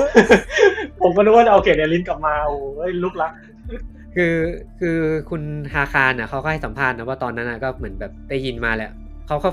ด้วยความที่มันเป็นภาษาญี่ปุ่นบ้างภาษาอังกฤษบ้างแหละ อืม ก็คือได้ยินแบบประมาณว่าสแควร์นิกอะต้องการลดคอร์สลดคอร์สแบบที่ไม่จำเป็นด้วย ส่วนหนึ่งก็คือจะไปให้กับ โปรเจกต์ใหม่ของทางคริสตัลไดนามิกครับ ซึ่งงั้นก็คือเกมอะไรครับ มาเวลสเวนเจอร์ แต่ละเกมดูมันเออ ก็คือเหมือนคัดคอร์สแหละ อ่า คือปล่อยให้ทาง I.O. อยู่ไปเนี่ยก็กินเงินอ่ะ เพราะตอนนั้นก็ I.O. เริ่มเริ่มร่างโปรเจกต์ภาคสองแล้ว Hitman สองรีบูตสองอ่ะ อ่าซีซั่นสองอะนะ อืมซีซั่นสองคือมันไอตอนตอนลาออกเนี่ย ในสารคดีไม่งแบบตลกมากอ่ะ คือแบบมันมีบางคนนะพนักงานของ I.O. บางคนนะไปอยู่อเมริกาเว้ยไปอยู่แล้วแบบเหมือนไปเที่ยวไปเที่ยวแล้วก็ตัดเน็ตอ่ะ อ่า ทำไมอะ ไปไปเหมือนไปเที่ยวแบบในแคนยอนนะทั้งอย่าง อ๋อ แล้วเน็ตมันเข้าไม่ถึง อ่าคือ เออ คืออเมริกาเน็ตมันจะเข้าเข้ามาถึงได้ไม่ทุกที่ แล้วแล้วพอมารู้อีกทีก็คือมารู้ข่าวจากโคตาคุอ้าว เฮ้ย เอ้าเยี่ยกูตกงาน คือคนนั้นเขาไม่ตกนะแบบ เอ้ยแล้วยังไงต่อนะคือมันรู้ว่าข่าวแบบ สแควร์อินิกรอยแพ้ไอโอเนี่ย อ่าอ่าอ่า เออไงต่อเนี่ย อ่าอ่า คือบางคนเขาก็แบบเหมือนแบบทำงานอยู่อะแล้วแบบช็อกกันเลยอะจังหวะนั้นก็แบบช็อกกัน บางคนก็แบบทีมงานที่ที่อยู่ในสำนักงานตอนนั้นก็แบบรู้ข่าวปุ๊บก็กูไม่ทำแล้วกูเลิก บางคนแบบไปนั่งเล่นบอร์ดเกมกันแล้วอะ ก็ไม่รู้จะทำไปทำไมอ่ะ เออ ก็มันก็มีทางแบบสแควร์อินิกอะเขาก็ชมไอ้ยทาง IO เขาก็ชมนะว่าสแควร์อินิกจริงๆ ก็จัดการพวกแบบการเปลี่ยนถ่ายพนักงานได้ดีอะ อืม หรือแบบปลดก็ไม่ได้ไม่ได้ทิ้งอะไรขนาดนั้นนะเขาก็ช่วยหางานต่อ ทีมงานส่วนใหญ่ก็ไปอยู่กับ Unity ที่โดนปลดนะครับ ไปอยู่กับ Unity ที่ทำเกม Engine อยู่ใกล้ๆกัน อยู่ใกล้ๆกับ I.O. แล้วก็บางส่วนก็ย้ายไปอยู่กับทาง Massive แมสซีฟ ที่ทำ The Division ข้ามข้ามอุโมงค์ไปกับสวีเดน ก็ทีมงาน Crystal Dynamic เอ้ยทาง I.O. เนี่ยก็ได้ลิขสิทธิ์กลับมา ครับ ก็คุยประชุมสามฝ่ายก็สรุปว่าไม่ไม่ไอโอไม่ขอหาพับพิเชอร์ใหม่ คือขอดึงมาทำเอง ขายเองแม่งเลย ทั้งหมด ขายเองทั้งหมด แล้วก็ได้ แล้วก็ตอนนั้นน่ะเงินมันไม่พอแล้วไง แต่ว่าก็มีไพ่ตายอยู่อันหนึ่งครับ นั่นก็คือ คือการปล่อยเนื้อหาตอนแรกฟรี อ๋อ ปล่อยให้เล่นฟรีเลย นึกว่าจะบอกว่าปล่อยเอพิโซดเด็กอีก ไอการปล่อยเนื้อหาตอนแรกให้เล่นฟรีเนี่ยเหมือนแบบ เป็นไพ่ตายจริงๆอะคือแบบ พอเปลี่ยนพอปล่อยปุ๊บยอดผู้เล่นอยู่ดีก็พุ่งแบบพุ่งทะลุแบบ เยอะเลยอะจากราวๆหนึ่งล้านน่ะขึ้นมาเป็นห้าล้านน่ะ คนอยากลองปะวะ อืม เกมฟรีอ่ะ แล้วมันก็มีคนที่กลับมาซื้อเกมเต็มเยอะขึ้นกว่าเดิม อ่า ทีมงานก็เลยได้เงินทุนมาพัฒนาเป็น Hitman 2 อ่า อย่างเต็มตัวแล้ว รู้สึกว่าโมเดลนี้ภาคสองก็ใช้นะ ไอที่ปล่อยตอนแรกฟรีอ่ะ อืม แล้วก็ได้ Warner มาทำหน้าที่ Publisher ให้ อืมเฉพาะแค่ภาคสองใช่ไหมวอร์เนอร์ ฮะ วอร์เนอร์ Warner มามา Publish ให้อย่างเดียวมาขายให้ ภาคสาม โอเคว ขาย อร์เนอร์ขายด้วยไหมผมจำไม่ได้ ภาคสามเป็น I.O. ขายเอง อ่า ตอนนี้หลังจากนี้คือไอโอจะขายเองหมดแล้ว หลังจากนี้ก็ทีม I.O. Interactive ก็เป็นทีมพัฒนาอิสระแบบเต็มตัวแล้ว อ๋อ ขายเองพับบิดเองทำเอง มาไกล ฮิตแมนสามก็เลยได้ออกมาครับเมื่อต้นปีที่ผ่านมาครับ ก็ประสบความสำเร็จอยู่บน Epic Game Store อืม ทำไมคนต้องหัวเราะผมพูดดีเป็นอ่ะ ค่ายค่ายที่ค่ายที่รักเรา อืมเออรักเราจริงๆนะ รักเราเปล่าวะ รักดิผมเพิ่งไปกดเกมมา ค่ายที่รักผู้พัฒนา อืม รู้แต่บนอีพิกถูกมากอะเท่าไหร่นะหกร้อยหรือแปดร้อยแล้วนะ แปดร้อยตอน เอ นี้ อ ราคาเต็มนะยังไม่ที่รวมคูปอง เออใช่ใช่แปดร้อยโอเคอยู่นะสำหรับเกมระดับนี้ละแปดร้อย อันนี้คือครบทุกตอนใช่ คร ไห บ ม แล้วสุดท้ายก็จบสำหรับแฟรนไชาย Hitman ครับ I.O. ตอนนี้ก็ Hitman 3 ปิดฉาก World of Assassination ไปเรียบร้อย จบอวสานเลยเหรอ เขา สำหรับ บอกว่า ไตรภาคนี้ อาจจะมีอีกก็ได้ Hitman นะแต่ว่าไตรภาคนี้ก็คือจบแล้ว อืมเข้าใจ พร้อมกับไปทำเกมใหม่ครับ จากแฟรนไชายหนังดังอ่า 007 James Bond มันมีข่าวอะไรมาหรือยังเจมบอล ก็แค่อนา e เฉยๆอะ แค่อน c นในงานอะไรอ่ะทำไมดูไม่คุ้น เลย หรือว่าผมไม่ได้ตามวะ ในสักงานหนึ่งแหละอืม อ๋อพฤศจิกา 2020 ประมาณนี้ครับสำหรับ Hitman สนุกสนานกันไหมครับ สนุกครับ ก็เป็นแฟรนไชายตำนานนะตำนานหนึ่ง ที่มีอายุน่าจะกี่ปีแล้วเนี่ยยี่สิบบวกปี 20 แล้วนะ ยี่สิบสองปีแล้ว เออ เพราะว่าจำได้ว่าภาคแรกเนี่ยมันออกประมาณมอต้น ปี ตนนี้ก็วัยกลางคนแล้ว อืม อยู่กับนักเล่นเกมชาวโลกมานาน มาอย่างยาวนาน ผมว่ามันเห็นอย่างหนึ่งคือแบบการเติบโตของอุตสาหกรรมเกมในยุโรปอะ อืมอืมอืม คือเขาเริ่มมาจากงานที่แบบงานเล็กๆอะ อืม แล้วก็จากงานเล็กๆ มันก็ทำให้แบบ มันทำให้อุตสาหกรรมเกมในยุโรปช่วงนั้นอะมันโตเร็วมาก แล้วเหมือนว่าเป็นเป็นประเทศที่ไม่ได้เด่นด้านอะไรอย่างนี้ด้วยนะ สมัยก่อนอะนะ อืม คือในช่วงแค่กี่ปีอะยี่สิบปีเองอะ เออเออคือเราก็นึกภาพไม่ออกเหมือนกันว่ามันมีทีมพัฒนาอื่นจากประเทศนั้นหรือเปล่า คือตอนตอนจุดเริ่มต้นมันก็เห็นนะ เป็นบ้านไม่มีแบบ อ่าไอโอมีไดที่เกิดมาจากทีมเล็กๆ มี Star Beast คือในสวีเดนตอนนี้ก็แบบกลายเป็นแบบ เยอะเลยนะ เยอะแล้วอะ ตอนเนี้ย เยอะเลย อวาแลนสตูดิโอมีแบบ คิง ม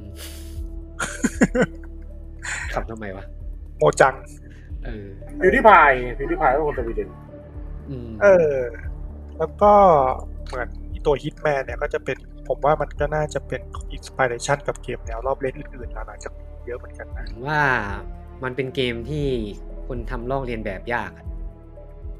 ไม่ไม่มีใครทำได้ ผมว่า อืม เพราะว่ามันต้องใช้เซนส์ในการทำเยอะนะผมดูทรงแล้วเนี่ยไอ้เกมแซนด์บ็อกซ์แล้วรอบเลนเนี่ยคือปกติเกมรอบเลนคนก็ไม่ทำอยู่แล้วอะแล้วเกมแซนด์บ็อกซ์อีกอะ มันมันก็มันมีคนพยายามทำอยู่ แต่ว่ามันก็สุดท้ายก็ไม่ได้เท่า เออ เขา คุณคุณว่า Dishonor นี่ได้อินสปิเรชันไหม ผมว่า Dishonor น่าจะได้อินสปิเรชันมาจาก ตีบ พวกตีฟตีอุสเอ็กนี่ ตีมากกว่านี้ใช่ไหม อืม แต่จะไม่ใช่จากฮิตแมน อืมฮิตแมนมันแบบ ถ้าใครทำเกมแบบเหมือนกันออกมา มั มัน รู้เลย เลยอ่ะเออ แต่แม่งจะแบบโดนเพ่งเล็งเลย เออไอยเกมนี้มันลิฟออฟนี่หว่า เออ แล้วก็ผมว่าทีมงาน I.O. อ่ะ มันมีความแบบมีความไม่ท้ออ่ะ อ๋ออืมก็จริงก็จริง คือคุณคิดดูว่าแบบเกมแรกแบบเจ๊งไปแล้วอ่ะ คือเจ๊งมาสามสี่เกมติดอ่ะ มันก็เจออุปสรรคเยอะนะ อืม แม้แต่ในช่วงหลังๆ เนี่ยก่อนที่เกมจะมาปังหรือช่วงเกมปังนิดนึงแล้ว ที่มารีบูตใหม่เนี่ยก็เจออุปสรรคเยอะ อืม ทั้งโดนลอยแพทั้งจะต้องมาหาพับลิเชอร์เองหาพับลิเชอร์ใหม่ก็เป็นตัวอย่างของบริษัทพัฒนาที่เรารัก อืม ไอ้ยมันมีเกมอื่นอะไรเด่น ก็มีทั้งที่ที่ที่กล่าวไปเนี่ยมีหมดแหละ ๆ มันมันขายแต่ฮิตแมนเหรอ มันขายฮิตแมนเคนแอนลินช์ เออ สองภาคฟรีดอมไฟเตอร์ เหมือนมันทำฮิตแมนจนเข้าเส้นแล้วอะเหมือนไปทำเกมอื่นไม่ได้แล้ว ก็รอรุ้นว่า w 0 o เกม 7 บอล มัน นะ จะออกมาเป็นยังไง เออ แล้วไม่รู้ว่าจะออกมาเป็นแบบหลายๆภาพ สรุป ชันอ๋อเป็น แต่ ส ว่า รุป มัน ชัน ถ้าเล่นฮิตแมนภาคหลังๆอ่ะจะได้รู้สึกว่าไว้มันได้อยู่ บรรยากาศมันได้อยู่ อ่าๆได้ได้ เออ ได้อยู่ ใช่ใช่ไอผมว่าไอภาคซีซั่นสามสามซีซั่นทั้งนั้นอะมันโคตรเกมบอลเลย อืม ฟิลมันได้อยู่เหลือแค่ยิงยิงหน้ากล้องเท่านั้นแหละ มีคนเล่นซีซั่นสามยังครับเนี่ยในกลุ่มเรา ผม หรือว่าร ยาก อ ไหม ลงสตรีม เอ้าคุณไม่ปุดหนุนค่ายที่รักเดฟเหรอครับ ผมมันมีเกมฮิตแมนสองภาคอยู่ในสตรีมไงแล้วผมก็อยากเก็บให้มันเข้า ค ชุ อ ด ลเลก กัน ชันอ่า อืม เข้าใจเข้าใจ จริงๆก็อยากซื้อให้ช่วยเขา นะอืมแต่ว่าเขาเติบโตเติบโตแล้วล่ะ ไม่ต้องแล้วล่ะเออ คิดแมนเนี่ยผม ผมอัดส่วนตัวสารภาพเลยว่าภาคหลังๆเนี่ยไม่ได้เล่นเลยแต่ซื้อนะ ซื้อมาทำไมไม่รู้ บางทีเออ คุณ หรือ คุณไม่ได้ซื้อหรือเปล่า เบิร์ดกว่า คุณไม่ได้ซื้อ มันได้จากคับเบิร์ดใช่ไหม ใช่ใช่ เอออะไรสักอย่างอ่ะ แล้วผมจำได้ว่าสิ่งเหตุผลหนึ่งที่ผมไม่อยากเล่นนะเพราะว่ามันรู้สึกว่ามันเครียดมันยาก เออ อื ผม ม ผมไม่อยาก ผมว่า เก็บแนวนี้อ่ะ เกมฮิตแมนมันต้องให้เวลาในการเล่นอะ มันต้องจำแพทเทิร์นจำอะไร เออ สีอะไร คือ ว่าร อบบายรันเนี่ยเหนื่อย รอบแรกจะเหนื่อยในแต่ละด่านสำหรับผมนะ แต่รอบต่อไปจะสนุกละอืม ผมว่าเล่น อ่ะ เล่นรอบแรกอะถ้าไม่อยากเก็บอะไรมากอะ ไม่ยากใช่ไหม มันก็ไม่ยาก หรือผมอาจจะไม่อยากเล่นเองแหละ แต่ว่าถ้าอยากเก็บนู่นเก็บนี่อยากสำรวจอะจะยาก ถ้าเป็นแบบคนสายสำรวจนะนะ จริงๆ ตอนไม้รันน่าจะปล่อยเล่นไปเลยนะรอบแรกอะ อืม สำหรับผมอะแบบเล่นไปเลยแล้วค่อยมาเก็บอะเออ เออซึ่งฮิตแมนเสน่ห์ภาคหลังๆ มันคือมันการเล่นซ้ำไปซ้ำมา เล่นเพื่อหาหนทางใหม่ๆนะ อืม แล้วก็เก็บเก็บวิธีการฆ่า ดูในสตรีมมีเกือบทุกภาคเลยนะ เนี่ย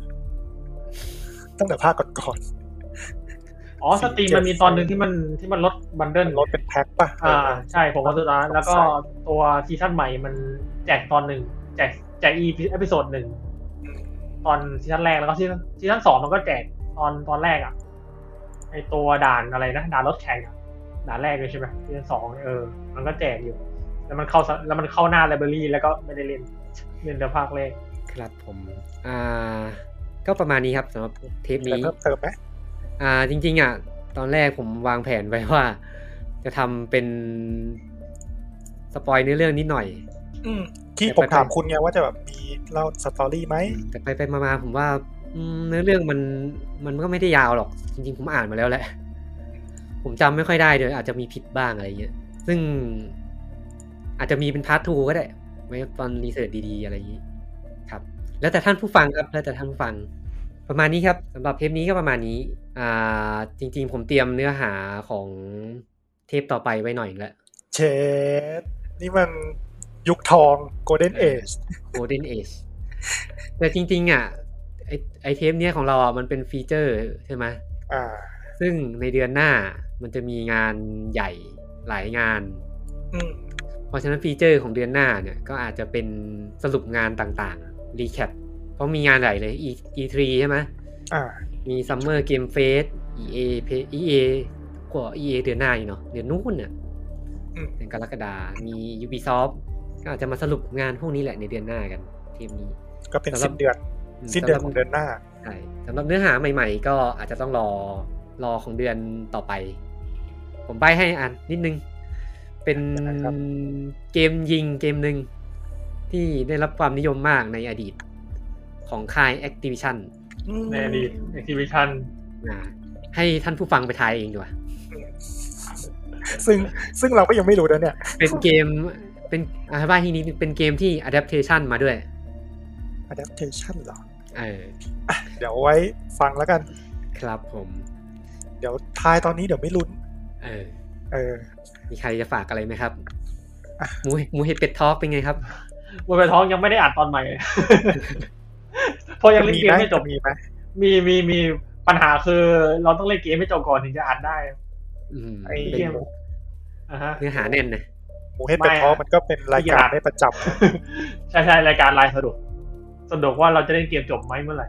ำสะดวกว่าเมื่อไหร่ไมค์จะดี เออโอ้โห อันนั้นน่าจะนานเลยแหละ แล้วคือรู้สึกว่าน่ากำลังคิดว่าน่าจะไม่ได้มีแค่ตัวพออฟอ่ะน่าจะมีอย่างอื่นด้วย แต่ว่าต้องรอพิธีกรอีกท่านมาคุยก่อนเพราะเขาเขาหายไปไหนกันตอนนี้ ไม่รู้แหละ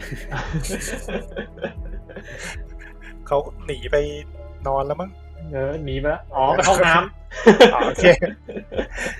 เออ ประมาณนี้นะครับ โอเคครับ ถ้าใครอยากอยากให้พูดอ่าลองเสนอก็ได้ครับ ว่าอยากให้แบบเราไปแบบไปเอาเกมไหนมาเจาะลึกอะไรอย่างเงี้ย ไม่ว่าจะเป็นเรื่องเกมเรื่องทีมพัฒนาหรือว่าเรื่องในแวดวง ใช่คือฟีเจอร์เนี่ยผมอาจจะแบบมีเนื้อหาที่แบบ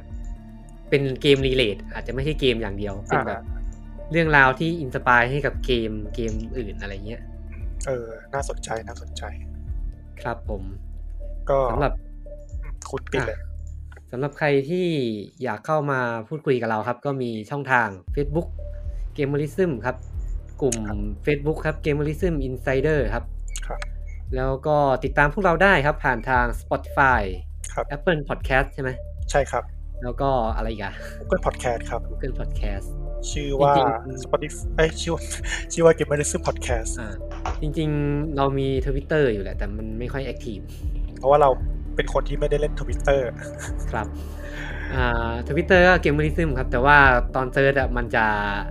โลโก้มันจะจะจะไม่ใช่โลโก้ปัจจุบัน เป็นโลโก้อะไรขาวๆจุดสองจุดอ่ะ อ่าใช่ เออ ก็ อันนั้นแหละครับ แต่เดี๋ยวผมว่าอาจจะกลับมาแอคทีฟ อ่าดีครับดี สำหรับวันนี้เราก็ลากันไปก่อน ครับผม ครับผม อ่ะงั้นก็กล่าวคำลาครับวันนี้ ครับ สวัสดีครับ สวัส สวัส ดี ดี ค ครับ รับ สวัสดีครับ